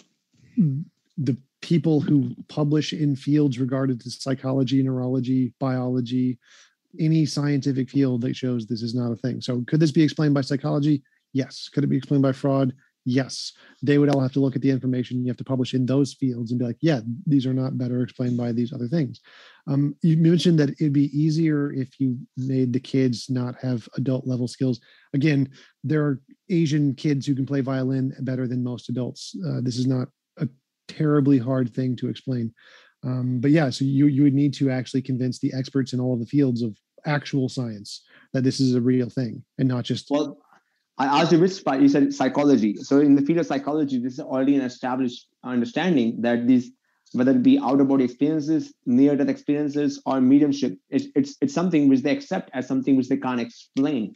Uh, they don't claim that it is all fraud. That's not the opinion of the majority right. understanding. Well, well, absolutely, that's totally true. Just like So, in the- whereas wait, wait, wait, wait, wait, wait, wait. So just like in the whereas- field. whereas wait, wait, you're wait, one sec, wait, one sec, wait, I, wait, I didn't wait, finish. I didn't finish. I didn't finish. Whereas you're claiming it to be all fraud, or it can be explained by psychology. That's not their opinion.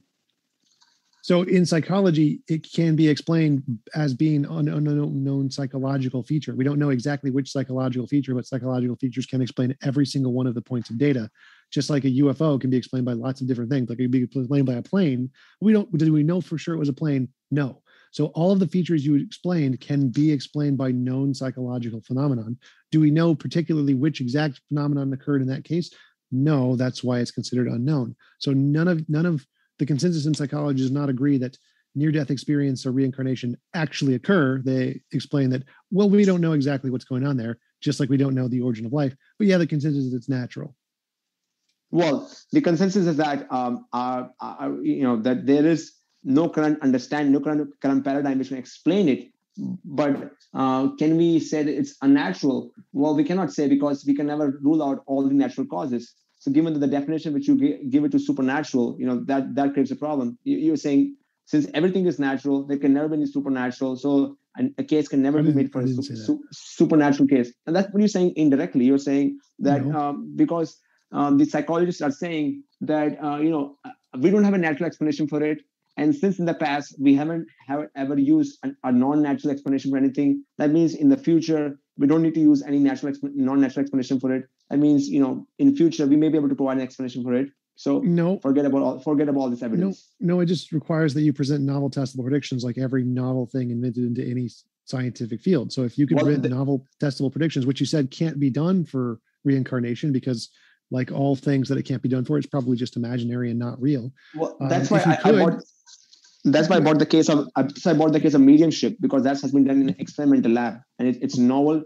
predictable predictions there Okay, so demonstrate it to the consensus of field in psychology and actual science, then they accept I'll it. It's, it's, it's published Well, widely in, in, field of psychology. Pu- published doesn't mean accepted by the consensus. Published means published. So there's lots of things that are published that are not accepted by the consensus. Well, the as whole I point asked of- you, what, what did you what, what what is the criteria for you to accept something? Accept- There, there, there's scholars who are publishing, in the, who are psychologists themselves, who are belong to different schools in different Yeah. part of the different parts of the world, and they're publishing it regularly in and they're doing this experiments regularly. I'm asking you, what is the problem with the experimental setup? You don't have a problem. I'm asking you, are the no, scholars? no, you- no, no. I, I explain this. I explain this. Let me. So the the criteria is you have to convince the other experts in the field who are qualified to assess your study. Like I am not qualified to assess your study. I can't read the study and know what's right or wrong with it. The experts in the field can. You need to convince them. And if you convince them, then I'll accept it. Well, you telling me that your study is perfect does not going to convince me your study is perfect. They accept it. What no, they don't. How, how do you they accept it's a published paper. It does not convince anybody. The majority, the consensus of experts says it's complete bunk. Who, show me that. Who says that? Mediumship Uh, research done by Windbridge Research Center is bunk. Show me that. Who says that? The conclusion is bunk. So that's that's the no, part. no, no, no. You okay? But show me that. Who says that? Yes, uh, there's an interview I have with several different psychologists on this topic. Okay, So yeah, show- Okay, what are they saying? that is bunk. That there's no such evidence of any such thing of reincarnation, Okay. near-death experience. It's all junk. No, we're not talking about experiment. I just said mediumship experiment conducted by Windbridge Research Center by Julia Beischel. Well, all, all research done in the field is bunk. All of it. How- Every I didn't single say bit all. of it. I didn't say all. I asked you a No, no, specific. I asked you specific set, set No, no. of experiments of mediumship done in experimental So- lab so- with these so- kind of blind settings. I, so I covered that. So if literally all of it is junk and none of it convinces the consensus, that means every single individual example is not sufficient to convince the consensus. Well, you you assume, you're assuming in the case of the scholars that they are in some sense omniscient. They know every they know what everything they're talking about. You know, I'm I'm pulling up an experiment, an interview with this scholar who's saying everything is bunk and I take it for granted. Well, that's not how it works. If no, no, no, no. The, the people who are experts in the field are experts in the field. Yes, which means they they are up to date on all of the most recent research in the field. That's kind of what it means to be an expert. So they're aware of the research done in the field and show, yeah, this doesn't work. Well, it, it, you know, the fields of science have become so huge that in this in this modern day, you really can't claim that a psychologist knows everything about everything else. If, if that was the case, you know, and when you go to a doctor in a hospital, you know, and you're showing them some ailment, they don't claim to know about everything. They say, go to an expert. You go to an expert. They may also say, you know, I'm not an expert in this field. I'm an expert in this field. You go to this specific field and expert. Yeah. So yeah, to yeah, call, I agree. To, so to call an, an you know an, an expert in the field of psychologists who's saying that all near-death experiences and out-of-body experiences are all false, they're all corrupt, and uh, uh, you know i'm an authority and i, I know about all the uh, evidence all the research which is happening in this field and it's all bunk. That's it. That's my statement and that's how I rule. Well that's how you don't understand. Science is not such a field where you have you know consensus for everything and every on each and every topic. There are these are fields of science which are currently developing. People are trying to understand it. They're trying to understand why mediums are able to produce such findings. They're trying to understand why such experiment why why was this why was this experimental result you know why we had this result in the experiment? So instead of being you know closed-minded hey everything is bunk anything non-natural is bunk but being open and trying to understand why this happened how this happened and, and, and trying to understand it better that's how the scientists are moving forward. But they're not like you know close-minded and just saying hey an expert says it is fault everything else is corrupt nothing everything else to be thrown out Right. I've so, so some- I, I agree with most of what you said there. The problem is that we know a better explanation for that, which is psychological priming, which is why James Randi can replicate all of the results by being just a fake magician, unless you think he's also a medium. So James yeah, Randi t- hasn't done anything towards this reincarnation research, to my knowledge. uh, all of it can be replicated by those things. He had he hired two of his students to go in and fake the mediumship and psychic stuff in front of the scientists to prove the point that they can be faked in front of scientists in the same way that is done by the The- studies. so the the study that Siddhartha is quoted, that one couldn't be faked. uh, James it could. Randi wouldn't be able to literally, fake that one. literally, No- any not, not with the study can be methods they faked. used. literally any study can be fake. So you, you can find methodological flaws in these studies. Never perfect. okay sh- tell me what's the fault I'd have to look at the study again. You're asked. You need to ask the people who are experts in the field who are qualified to do this. You need to convince them. Maybe we can do this again and we can go, go into the actual studies. We'd actually emailed James with the cases we were planning on presenting in hopes that you guys could have I'm an still going to give you the same answer. You need to convince the experts in the field who are qualified to evaluate this and replicate the studies. So I've got two responses to that. One is we've got actually I've got two quotes here which are positive from experts in the field. So the Journal of the American Medical Association reviewed one of Dr. Ian Stevenson's books in 1975 and stated that in regard to reincarnation, he has painstakingly and unemotionally collected a detailed series of cases in which the evidence is difficult to explain on any other grounds. An additional Car- Carl Sagan, the late astronomer, was very skeptical of non-mainstream work, but wrote, "There are three claims in parapsychology in the parapsychology field, which, in my opinion, deserves serious study. With the third being that young children sometimes report details of a previous life, which, upon checking, turn out to be accurate and which they could not have known in any other way than reincarnation. And the other point is, I can I can present a plausible hypothesis that." Religious people aren't the only people who are religious. Scientists also have views which they like to believe, which they hold strongly, which they're skeptical about evidence against, which they hold different standards when viewing evidence against their views than when viewing evidence for their views. So this isn't a conspiracy theory. This is just human nature. People tend to, you know, confirmation bias, groupthink. Uh, their careers are also dependent on them toeing party lines. You know, if, if somebody comes out and says they don't believe in evolution, they can lose their job at a university, for example. There's there's there's a lot on the line. If if you can argue for what people want you to argue for, you get promotions, you get grants, and so on. There's so many factors at play. So I'm not saying that I need to prove this. I just need to say this is a plausible hypothesis, It's and not. then the debate becomes let's look at the actual evidence. So, yeah, so, so it's not. the it's evidence- Not, it's not a plausible hypothesis. I mean, you can say that, but you'd have to demonstrate. So I did. So I mean, it's it, everything you said is more plausibly explained by their mm-hmm. parents psychologically manipulated them, and the studies were manipulated. no, no. by The, the, what I'm saying is a plausible hypothesis is that scientists can have some degree of bias, or there's pressures on them which cause them to say certain things or have certain opinions. There's, Yeah, that's, that we- that's not that's not a plausible explanation. So again, if there's a better how is it not explanation, plausible? because if there's a better explanation for literally all of the data points you said, which is very obvious and known to everyone by everything, like, oh look, there's a, a print in the snow. Is it a horse? Yeah, it's a horse. So if there's a more plausible explanation which has a ton of backing evidence that already exists, then it's plausible to reject it, not based on bias, but based on, yeah, we have past evidence that this is the better explanation. So no. But the way we bias on the answer that is by looking at the actual evidence. The, like I, the hypothesis that scientists can be wrong for sociological reasons or psychological reasons is a, is never a plausible hypothesis. This is never a good argument. So, I'm, so all, I'm doing, I'm just using it in a dialectical sense in order to respond to you saying we need to meet a certain goalpost that you've set. I'm saying we don't need to meet that goalpost. We Yeah, just need to look at the actual evidences of, of the case we're presenting. you're if your hypothesis is true, then we should be able to find errors with the cases we presented, flaws in the methodology, you know, fraud, problems with the evidence. We should be able to find that if your hypothesis is true. If we don't Mm, find any no. errors with the evidence we're presenting, then and you just want to say, oh, but you haven't convinced the scientific consensus, then I then my hypothesis that that my uh, posit that the hypo- scientific consensus No, can that's be wrong. subject to Everything you just said is groupthink, wrong. psychological So, biases, so and if, if I sociological if I provide you a paper in quantum mechanics and you can't find a flaw in it, does that mean it's right? No, you're not qualified to assess the paper. You need to give the paper to the people who are qualified to assess the paper and convince them. What we what we do on the stage means nothing. We don't matter. You need to convince the experts in the field, and if you can't do that, that's a good reason to conclude you're wrong. Not bias on the experts. You're just wrong. So quantum physics is a very different thing from you know memories and you know the controls on how those memories are recorded and how the data is collected to see if those memories correspond to a previous personality who existed. So if you want to say that we need to you need to be an expert in order to critique the research, then you need to demonstrate that the subject matter is unintelligible to regular people.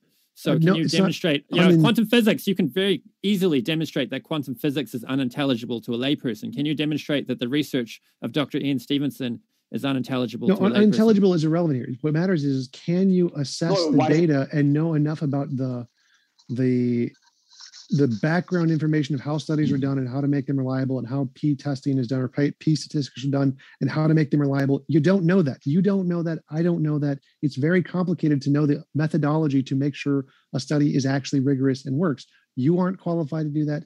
I'm not. Scientists are. You need to make them do the work. You need to convince the experts. Whether or not you can understand it makes no difference. You need to be able to know all the background information to make a reliable study and to be able to repeat it you you and me don't have that I'll take that one, Siddharth. G-Man, So, do you have any as- thoughts as well? No, I said everything I'm gonna say. Uh, T Jump pretty much dominated the thing, so I mean it's it's all Thank you, good. They haven't answered they haven't answered none of my questions, so I'm just waiting for them to deal with what I said. Shortly, So- we'll go into Q and A, but we'll give you a chance to respond, Siddharth.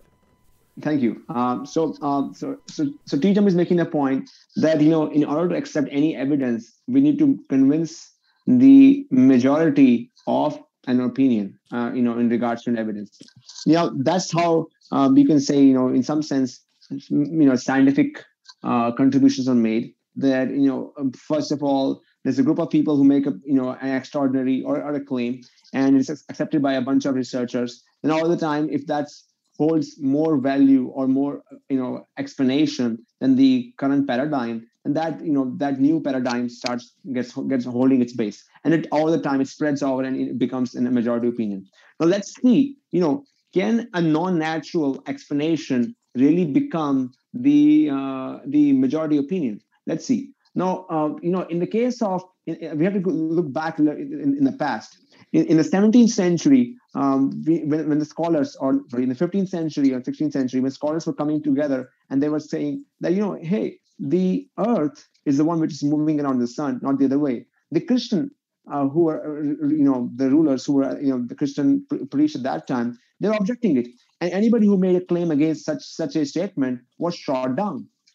So, um, you know, is it possible that we can, can, we see a similar behavior right now? Uh, because the uh, you know in some sense the scientists have their tongue in the cheek with this with this you know experiment uh, with this you know this data because if anything if in any case you know any non-natural explanation comes around and or, or non-natural um, ex, uh, you know paradigm starts getting hold, that would destroy the current scientific paradigm. So, uh, is uh, is there some sociological basis to uh, scientists not accepting such an experiment which is done such a thorough manner and so many cases such in such a thorough manner do they have any sociological bias to not accept such, such an evidence? Yes. There's a strong case to be made.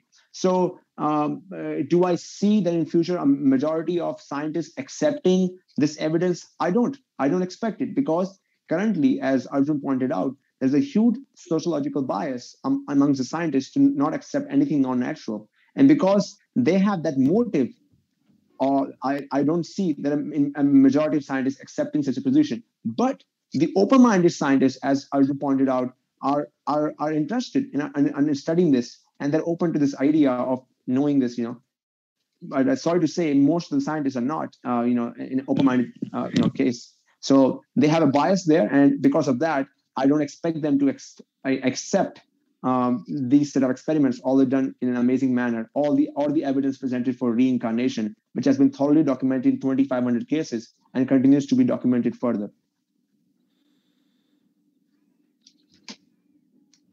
With that, we will jump into the Q&A. Also, want to let you know folks, several things. One in particular, we are going to start doing panels, in particular, six to eight people on the show at a time. And so, if you happen to love debating, or if you have a channel that you want to get greater exposure, in other words, more awareness that people would hear about it, just like I can say tonight, all of our guests are linked in the description. So, if you want to check out their links, you certainly can. Want to let you know about these panels? They're coming soon. And so, want to let you know I'm going to post shortly the link for how you can sign up for those panels. Sometimes we'll have panels on politics. Sometimes we'll have panels on religion and atheism topics, and it'll probably be two or three topics at a time. And we're all, basically, you could say, is a great opportunity for newcomers who want to get on the show for the first time, just to give, say, kind of a, a test in terms of whether or not it's a good fit. So that's something to keep in mind as well. So with that, thanks so much for your question. Lover Man Cowboy says, So, under reincarnation, do you keep the same personality traits? So, like, if you defend child abusers when reincarnated, would you still defend child abusers? Like, after you're reincarnated and brought back? So, general mentality and attitudes are carried over. It's, it's all the subtle things about a person. Um, so, if somebody's, you know, got some kind of addiction in one life, they'll, you know, like an alcoholic is has a good chance of being an alcoholic in the next life, and a saintly person will carry their saintly qualities with them into the next life. But uh, you know, the the sort of skills that you build on top of that, you you will need to recover back again. So if you have an attitude for success, then you're likely to succeed in the next life, but you're still going to have to build up your success from scratch. You got it. And thanks very much for this question. Dragnock Silvas says, Can G Man summarize his opponent's arguments? G-Man, what do you think Siddharth and Arjuna would say if you were going to give a gist type of summary? Uh, I cannot answer that question. I have a contract video against them, uh, legal stuff, and I don't want nothing to do with the individual. this nice one, save. This one coming in from Indigo Butterfly 2007 says G-Man looking cute in his fit. His what is fit? What does that mean, G-Man? I don't know. Okay, well, you look cute. And Indigo Butterfly strikes again, saying, Hey, G Man, what was their main argument and evidence? Also, thanks again for, let's see, the money and iPod. Love you. Uh, I have a contract video against Indigo too, so I, I can't really say anything about her either. like, next up, Displaced Gamer. Any contracts? Okay, Displaced Gamer says, is knowledge imprinted on the soul or is it stored in the brain? If soul, how does this function work? Uh, well, you want to answer? It's, you get there's subtle and gross. So there's on the gross level you get lots of things stored there, and then on the subtle level you get the more subtle aspects stored there. So uh, a, a degree of knowledge is stored in the brain, but then of course with near death experiences, a lot of that also seems to come back. I mean, you, you get like, what is it? Eben Alexander, who had like complete, his brain completely destroyed and it came back and he had full cognitive functions. Um, so I, I think more what it is is that the, the physical brain is a, is a an instantiation of it, like a, a, gross thing that's formed. So the subtle energy forms the gross. Um, do you want to comment on that, Siddharth? Uh, well, uh, uh, according to the Vedas, uh, which we didn't bring in, the, the model which they present is that there is a soul which has a covering of subtle body, and then there's a covering of gross body. And the soul is a source of, you know, all the initiation. It gives all the energy. And then the subtle body provides, um, you can say, the programs, and then the gross body provides, you know, further, you know, an instances as um, Arjun is pointing out. So once the gross body is destroyed, according to the the the, Puran, the Vedas, the subtle body can again regenerate, you know, the parts of the gross body if need be. But that only happens, you know, in special cases, very rare cases. But uh, the point being that um, the subtle body is storing, you know, very uh, you can say higher level paradigms or higher level programming, you know, codes there, whereas the gross body is, is storing something very day-to-day information and, and, and data information and like that. In some cases, when as, as we saw, when there's trauma, somehow the subtle body is also able to collect data from the gross and and use that initiation and again begin from that place again. It's a very complex subject matter. I mean, you're invited to study. There's a book called Patanjali Yoga Sutras, which discuss this in detail.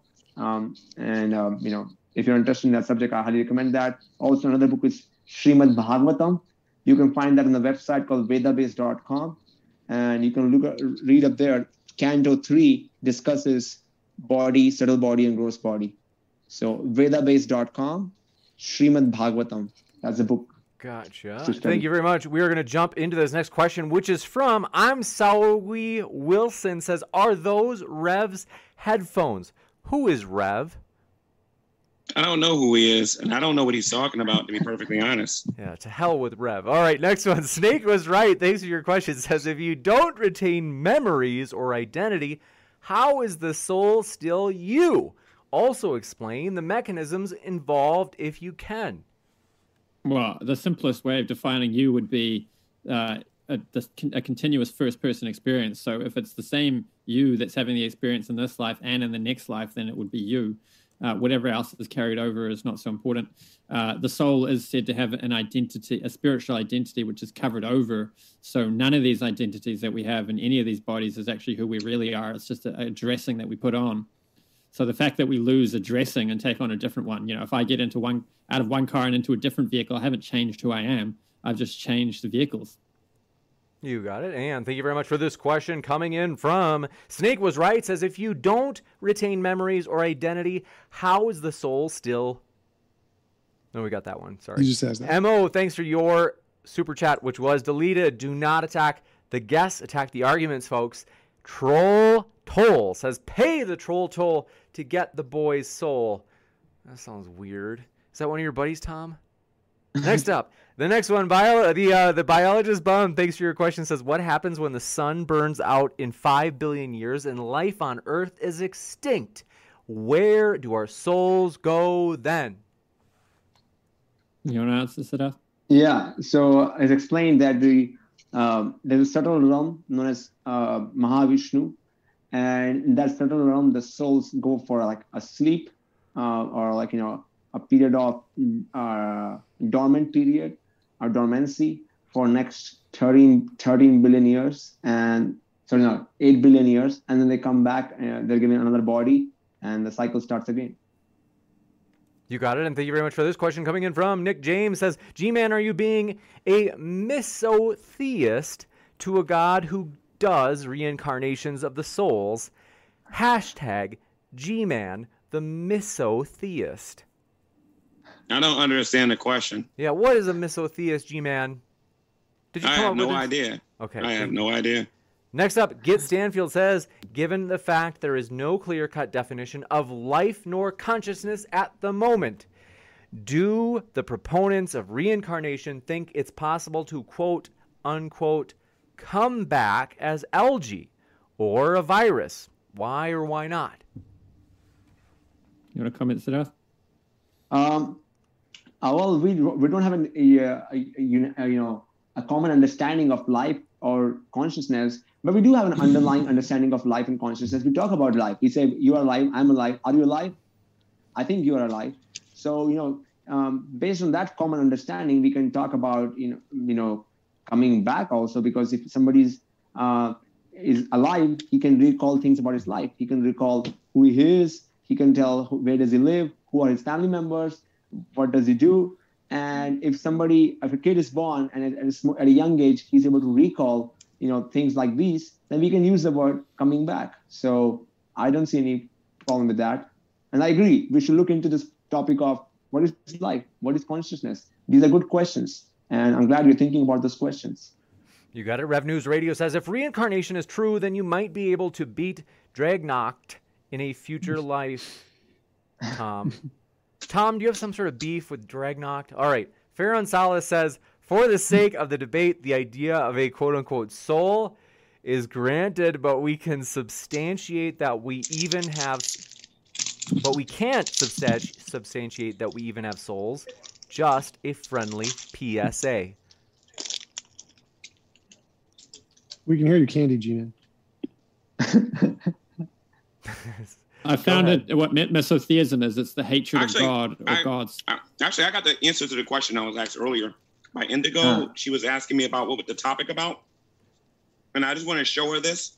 Uh, I, think, I know she doesn't have none of it. So I just want to show her this real quick. Right their argument. right okay, all right. Let's keep your personal squabbles out of this. Let's go ahead, uh, Siddhartha or Arjuna, if you want to respond while G-Man shows off the Benjamins. Yeah, something she doesn't have. Arjun, uh, you want to go explain the misotheist thing you were saying?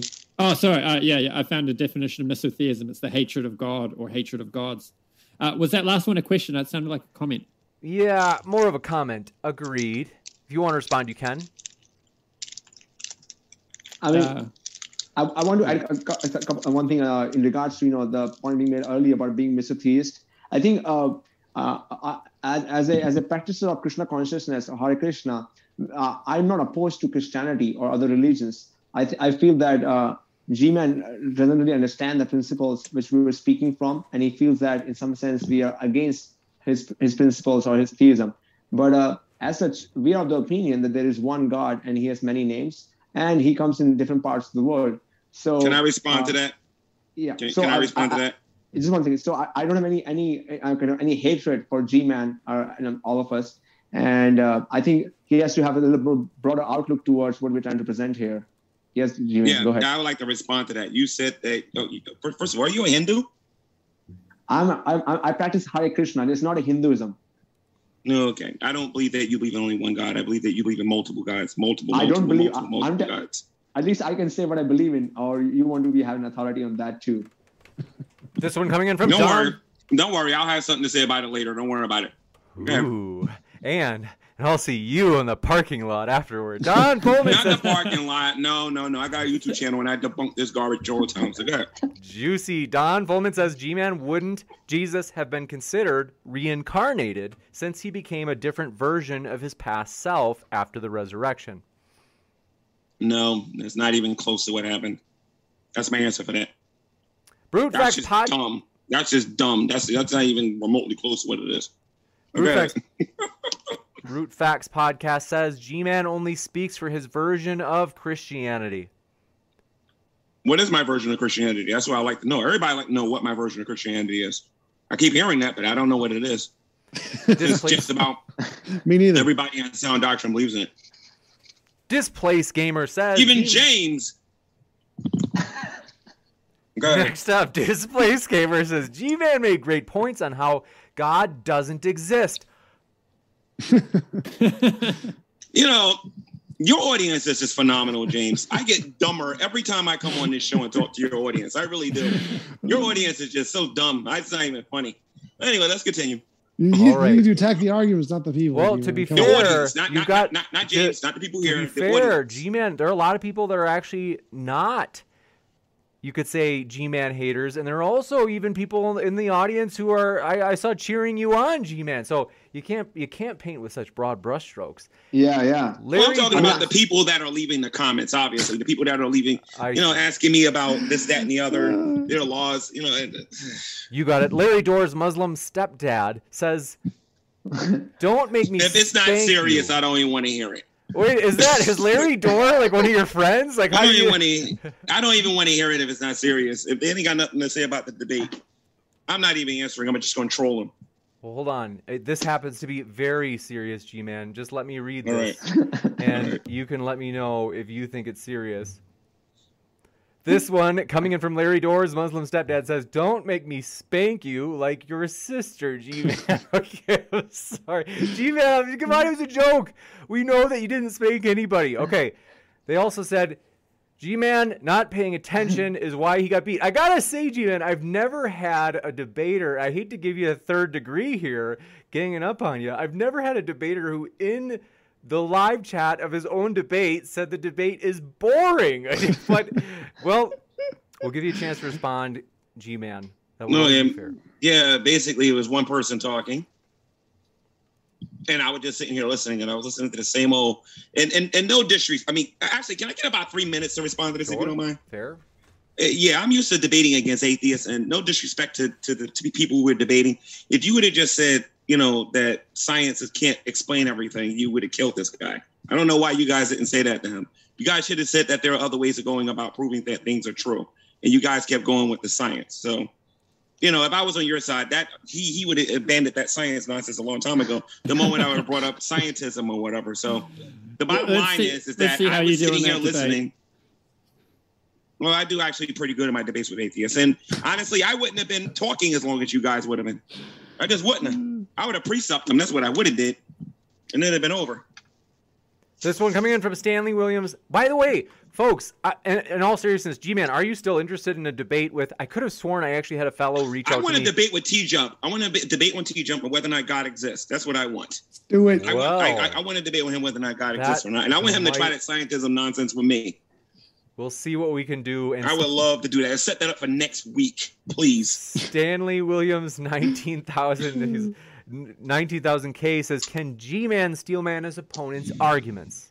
No, he cannot. Can G Man do what? Steelman, in other words, represent Arjuna and Siddharth's arguments yes, I in can, the most but I, but I'm not strong going to. way. Yes, I can, but I'm not going to do it. Nice. I have a girlfriend, but she's in Canada.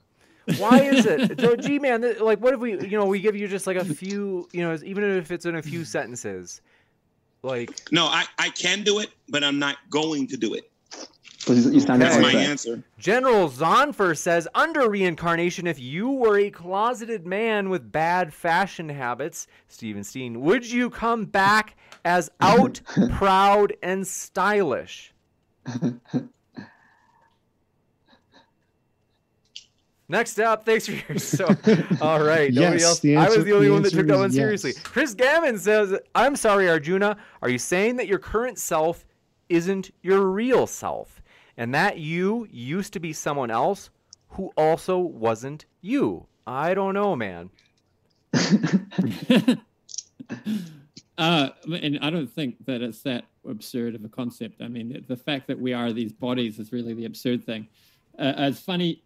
No, it's not, not not now. Right now, I'll come in a few minutes. Uh, it's funny. Sometimes somebody's uh, uh, giving a Hare Krishna lecture, and there's like some people who are you know overweight there, and they hear, "Oh, you're not the body," and they're quite relieved.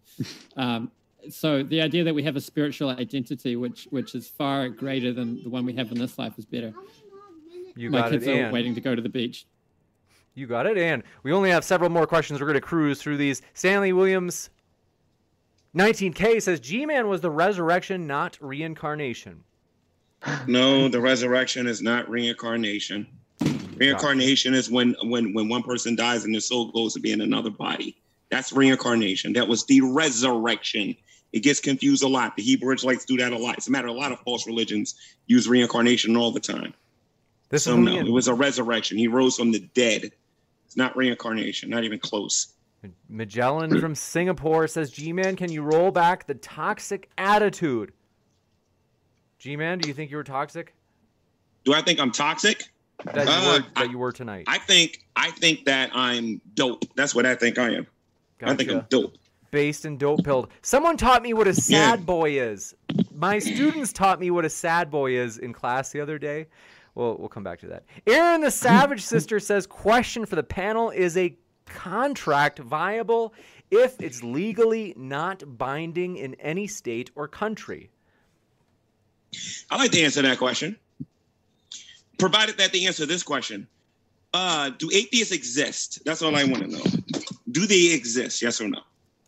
Yes. And are they and are they interested in little kids? And do we have evidence for that? Oh, that's one we need to worry about right there, don't we? Not as much as Catholics and Christians.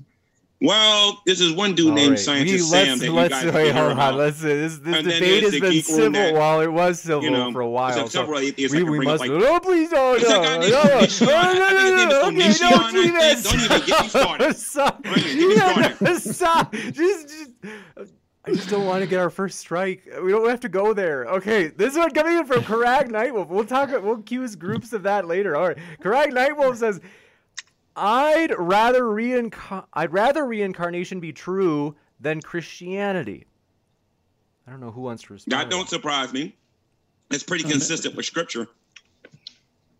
I'm actually It actually proves the Bible correct at that point. that. Anybody who doesn't believe in Jesus is eventually going to believe that anyway. So, go figure. Me and a friend are working on an academic paper where we argue that reincarnation is a better form of purgatory and theology than the idea that, you know, and then infernalism, where after this body, that's it if you get it wrong, or uh, the, you know, the Christian universalism, which we can't make sense of because where, you know, if you're not perfect after you leave this body, where are you going to go? You're just going to go straight to heaven? Are you going to go to another kind of purgatory? Anyway, Anyway, David Anthony, you need to listen to that one because that was directed towards you. Anyway, Then all of G Man's enemies out there. And Bubblegum Gun says, G Man, I'm a polytheist. Would you want to debate me? no.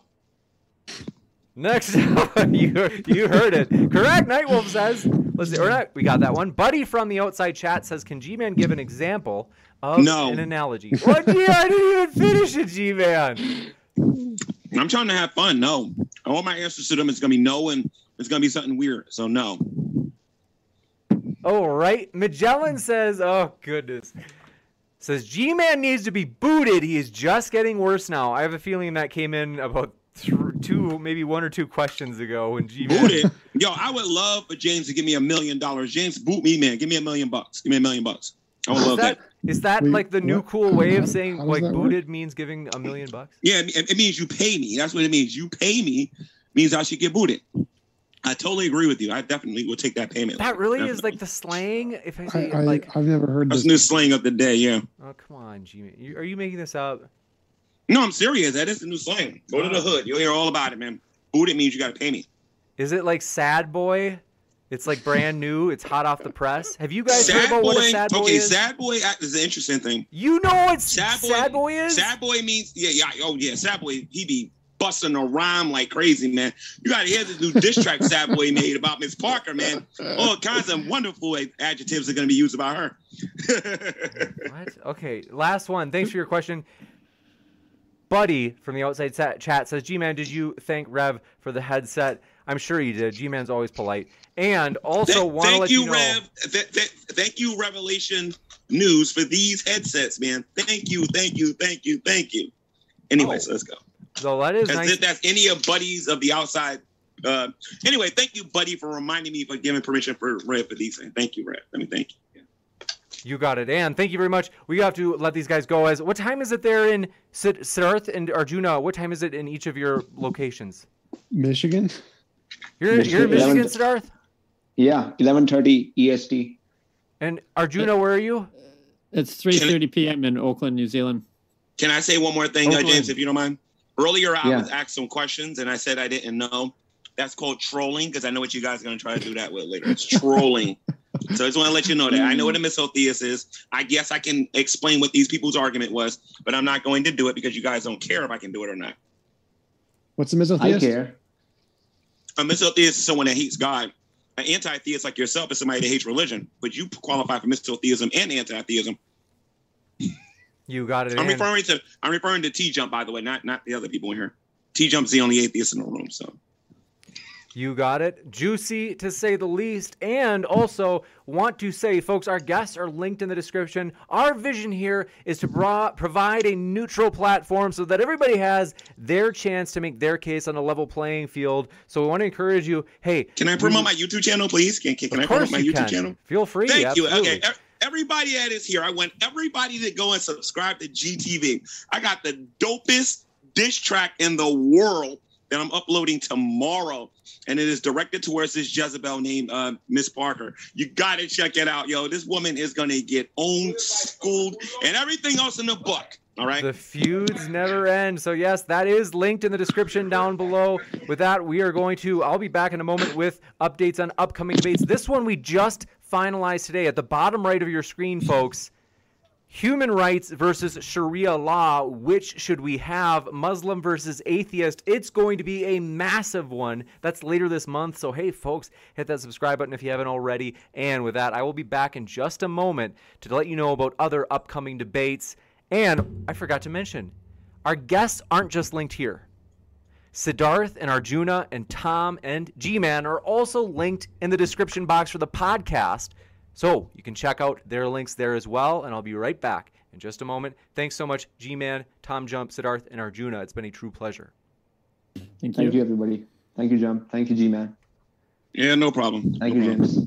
We'll be back in just a When you need mealtime inspiration, it's worth shopping Kroger, where you'll find over 30,000 mouthwatering choices that excite your inner foodie. And no matter what tasty choice you make, you'll enjoy our everyday low prices, plus extra ways to save, like digital coupons worth over $600 each week. You can also save up to $1 off per gallon at the pump with fuel points. More savings and more inspiring flavors make shopping Kroger worth it every time. Kroger, fresh for everyone. Fuel restrictions apply. Save big on brunch for mom, all in the Kroger app. Get 16 ounce packs of flavorful Angus 90% lean ground sirloin for $4.99 each with a digital coupon. Then buy two get two free on 12 packs of delicious Coca Cola, Pepsi, or 7UP, all with your card. Shop these deals at your local Kroger today or tap the screen now to download the Kroger app to save big today. Kroger, fresh for everyone. Prices and product availability subject to change. Restrictions apply. See site for details.